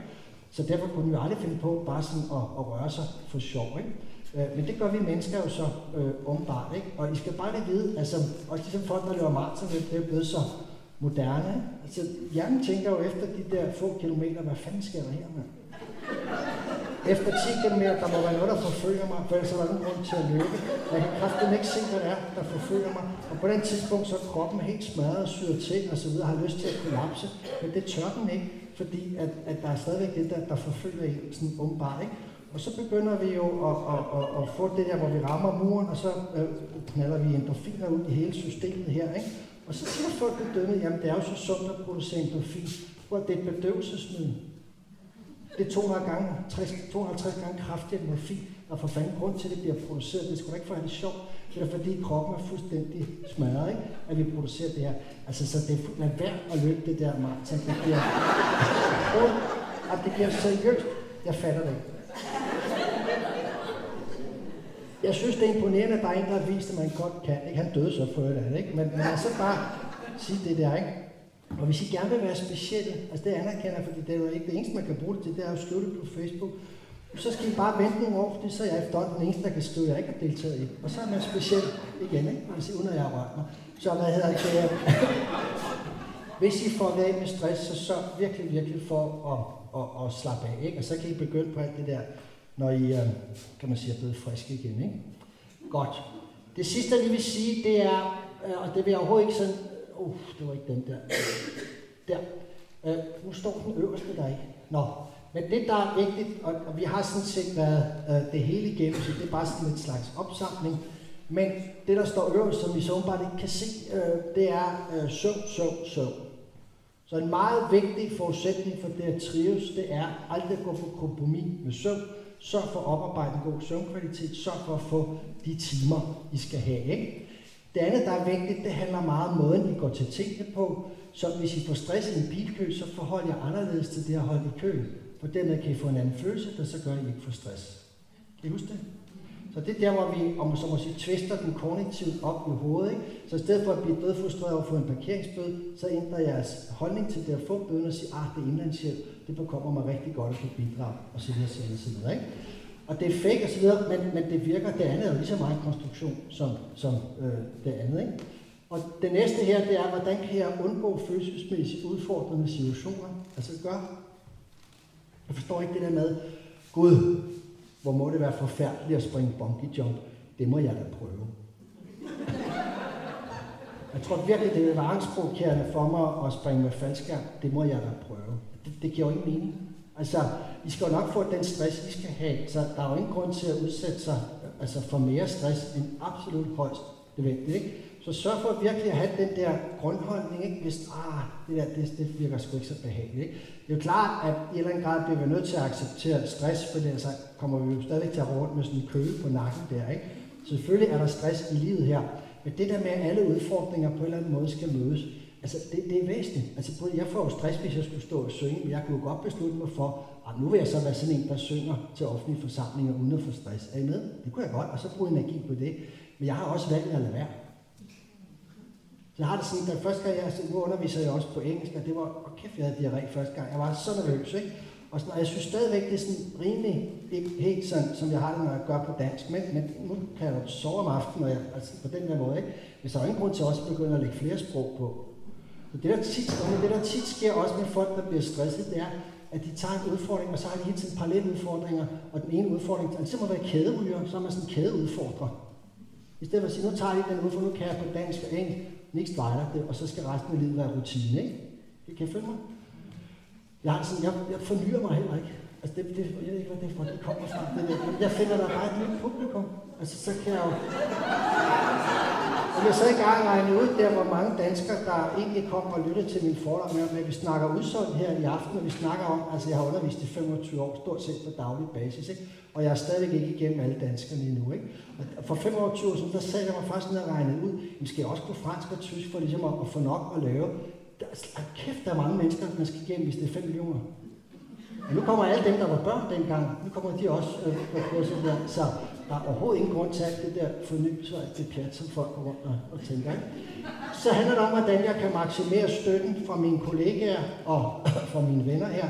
Så igen, det handler meget om det med at kunne få følelsesmæssig støtte, hvis der er brug for det. Øh, professionel støtte, hvis der er brug for det. Du ved mere om det, end jeg gør. Du har bedre erfaring, du har været længere tid. Gider du hjælpe mig? Ikke? Praktisk støtte. Hvad kan jeg gøre for dig, kære kollega, så du ligesom øh, øh får tid til at lave det, du skal koncentrere dig om? Jeg har ikke, jeg har ikke forstand på det, du laver, men kan jeg gøre noget andet, så du får lidt rum til at koncentrere dig om det der. Ikke? Og feedbackstøtte, det handler om, at jeg kan ikke læse den her artikel, er den okay, eller kan du ikke komme og høre det i min foredrag, fordi folk falder i søvn, når jeg underviser, og tænker, at der muligvis kan være en eller anden, jeg, jeg, jeg skulle gøre bedre. Ikke? Så, så jeg husker, at jeg havde en psykolog, Ej, det kan godt endnu. Vi havde en psykolog, som havde vi møde, der i sætter på Stress, så siger jeg, kæft folk er jo helt smadret i øjeblikket med stress. Ikke? Ja, det, det synes vi andre jo også. Ikke? Og så siger han, at folk de græder, når vi holder foredrag. Så ah, okay, det synes jeg ikke at Jeg sådan opdagede, og det sagde de andre, og det var til psykologer også, at de oplevede heller ikke folk, de græd. Så det var fandme mærkeligt. De sidste 10 foredrag, jeg har holdt, der er 5-6, der er brudt fuldstændig sammen. Ikke? Og så siger en af de her psykologer til ham, kan det ikke have noget med, med det, du siger at gøre? Nej, det kunne jeg ikke forestille sig. Ikke? Og så siger vi, at ah, det må vi skulle lige finde ud af. Ikke? Så havde vi heldigvis en regel i Center for Stress, at man godt kunne få feedback, uden at man havde givet tilladelse til det. Ikke? Så jeg beordrede to af hans kollegaer til at overvære et par af hans foredrag. Og det viser, at det var ham. Det var, det var fuldstændig grotesk, det han gjorde. Når folk kom ind i salen, ikke? Øh, så stod der allerede de første slides op på tavlen med samtlige stresssymptomer. Ikke? Samt, der er mange. Der er mange, ikke? Og så, så når, før han præsenterede sig, så kiggede han sådan på folk og sagde, er I klar over, hvis I bare har tre af de her symptomer, så kan I risikere at dø? Og folk selv, der var nogen, de kunne krydse helt over af. De troede, jeg overlever ikke den her aften. Jeg er og det kan man jo ikke sidde og sige til, hvor vi jo sige til dem, det kan du ikke sige til folk i en stor forsamling. Du kan jo ikke samle folk op, hvis folk, det, og det passer jo heller ikke. Man dør sgu ikke af de her symptomer. Ja, nej, med overdrivelse fremme og så videre. Så, så prøv at, det er sgu okay, du kan jo sige det til en klient, hvis du gerne vil have dem lidt længere, men sgu ikke til sådan en stor, ja, det er fair nok. Alle kan jo mangle penge, ikke? Men, men uh, nok om det. Så handler det meget om, hvordan kan jeg minimere eller balancere arbejdsevnen, og det er det, vi også har snakket om. Det vi skal have kontrol over, det vi skal give kontrol over, det er en meget høj grad indflydelse i forhold til tempo, mængde og kompleksitet. Kan I huske det? Altså alle de arbejdsgiver, der gerne vil have til at trives, men som ikke vil arbejde med det, glem det. For det er fuldstændig umuligt at trives. Vi kan jo se, at den væsentligste årsag til sygefravær, der er faktisk to i relation til det psykiske arbejdsmiljø. Cirka en tredjedel af vores sygefravær, det kan vi forklare med arbejdsmiljøet. De to væsentligste årsager til sygefravær i forhold til det psykiske arbejdsmiljø, det er manglende indflydelse. Og det er fordi, vi skal bruge indflydelsen til at have kontrol i forhold til det her med mængder, kompleksitet og, og hvad hedder det, øh, tempo. Ikke? Den anden, det er ledelsesstil. Øh, og der har man ikke rigtig, man har ikke, altså man, HK lavede en undersøgelse, der viste, altså fordi, hvad, hvad, hvad betyder det der med ledelsesstil?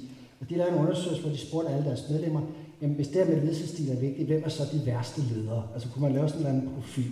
Og det kunne man så, det viser sig, at en ung skaldet mand, der løber maratonløb. Altså dem skal man simpelthen uh, holde sig væk. Ikke? Så hvis jeg har sådan en leder, så er sted med jer. Ikke?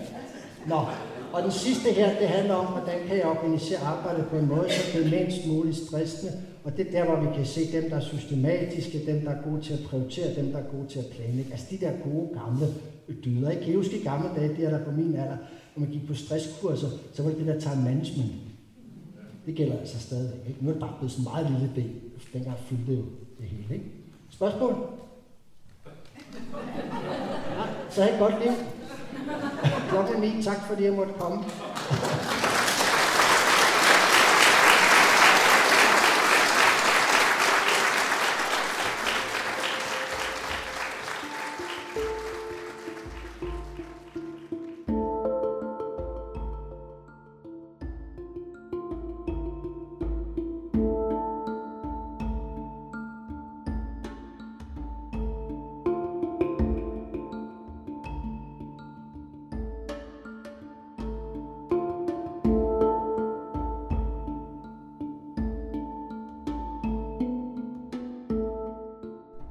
Sådan sagde altså den kendte stressspecialist, forfatter og foredragsholder Thomas Milsted i sit foredrag hos AOF Svendborg. Vi kan så tilføje, at Verdens Sundhedsorganisation WHO i deres officielle papirer fastslår, at mange hjertekarsygdom skyldes stress.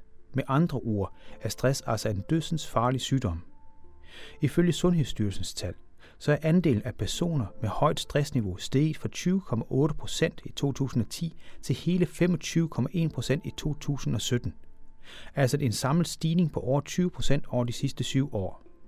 Samtidig viser tallene også, at det især er yngre kvinder mellem 16 og 24 år, der er ramt, hvoraf 40,5 procent har et højt stressniveau. Så det er måske ikke så underligt, at det var især kvinder, der deltog i foredrag, du netop har hørt. Vi lægger naturligvis links til tallene ud på vores hjemmeside, som hedder efolkeoplysning.dk. Der vil du også kunne finde et magasinprogram om det samme emne som mange andre spændende podcasts.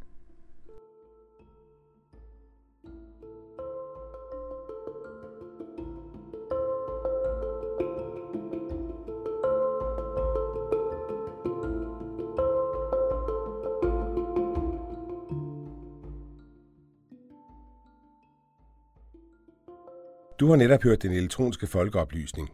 Du finder os på efolkeoplysning.dk og på Facebook under samme navn. Her kan du både finde hele foredrag og journalistisk bearbejdede magasinprogrammer. Det er podcast for arrangementer over hele landet om alt mellem himmel og jord. Det du kan være sikker på er, at det er skarpt, det er relevant, og det kan være ny og overraskende viden. Journalist Jan Simmen har stået for redigering og tilrettelæggelse, og det er Radio Mælkebøtten, der har produceret lyden. Tovholder på projektet er SLR TV, mens det er Dansk Folkeoplysnings Samråd, der støtter projektet finansielt.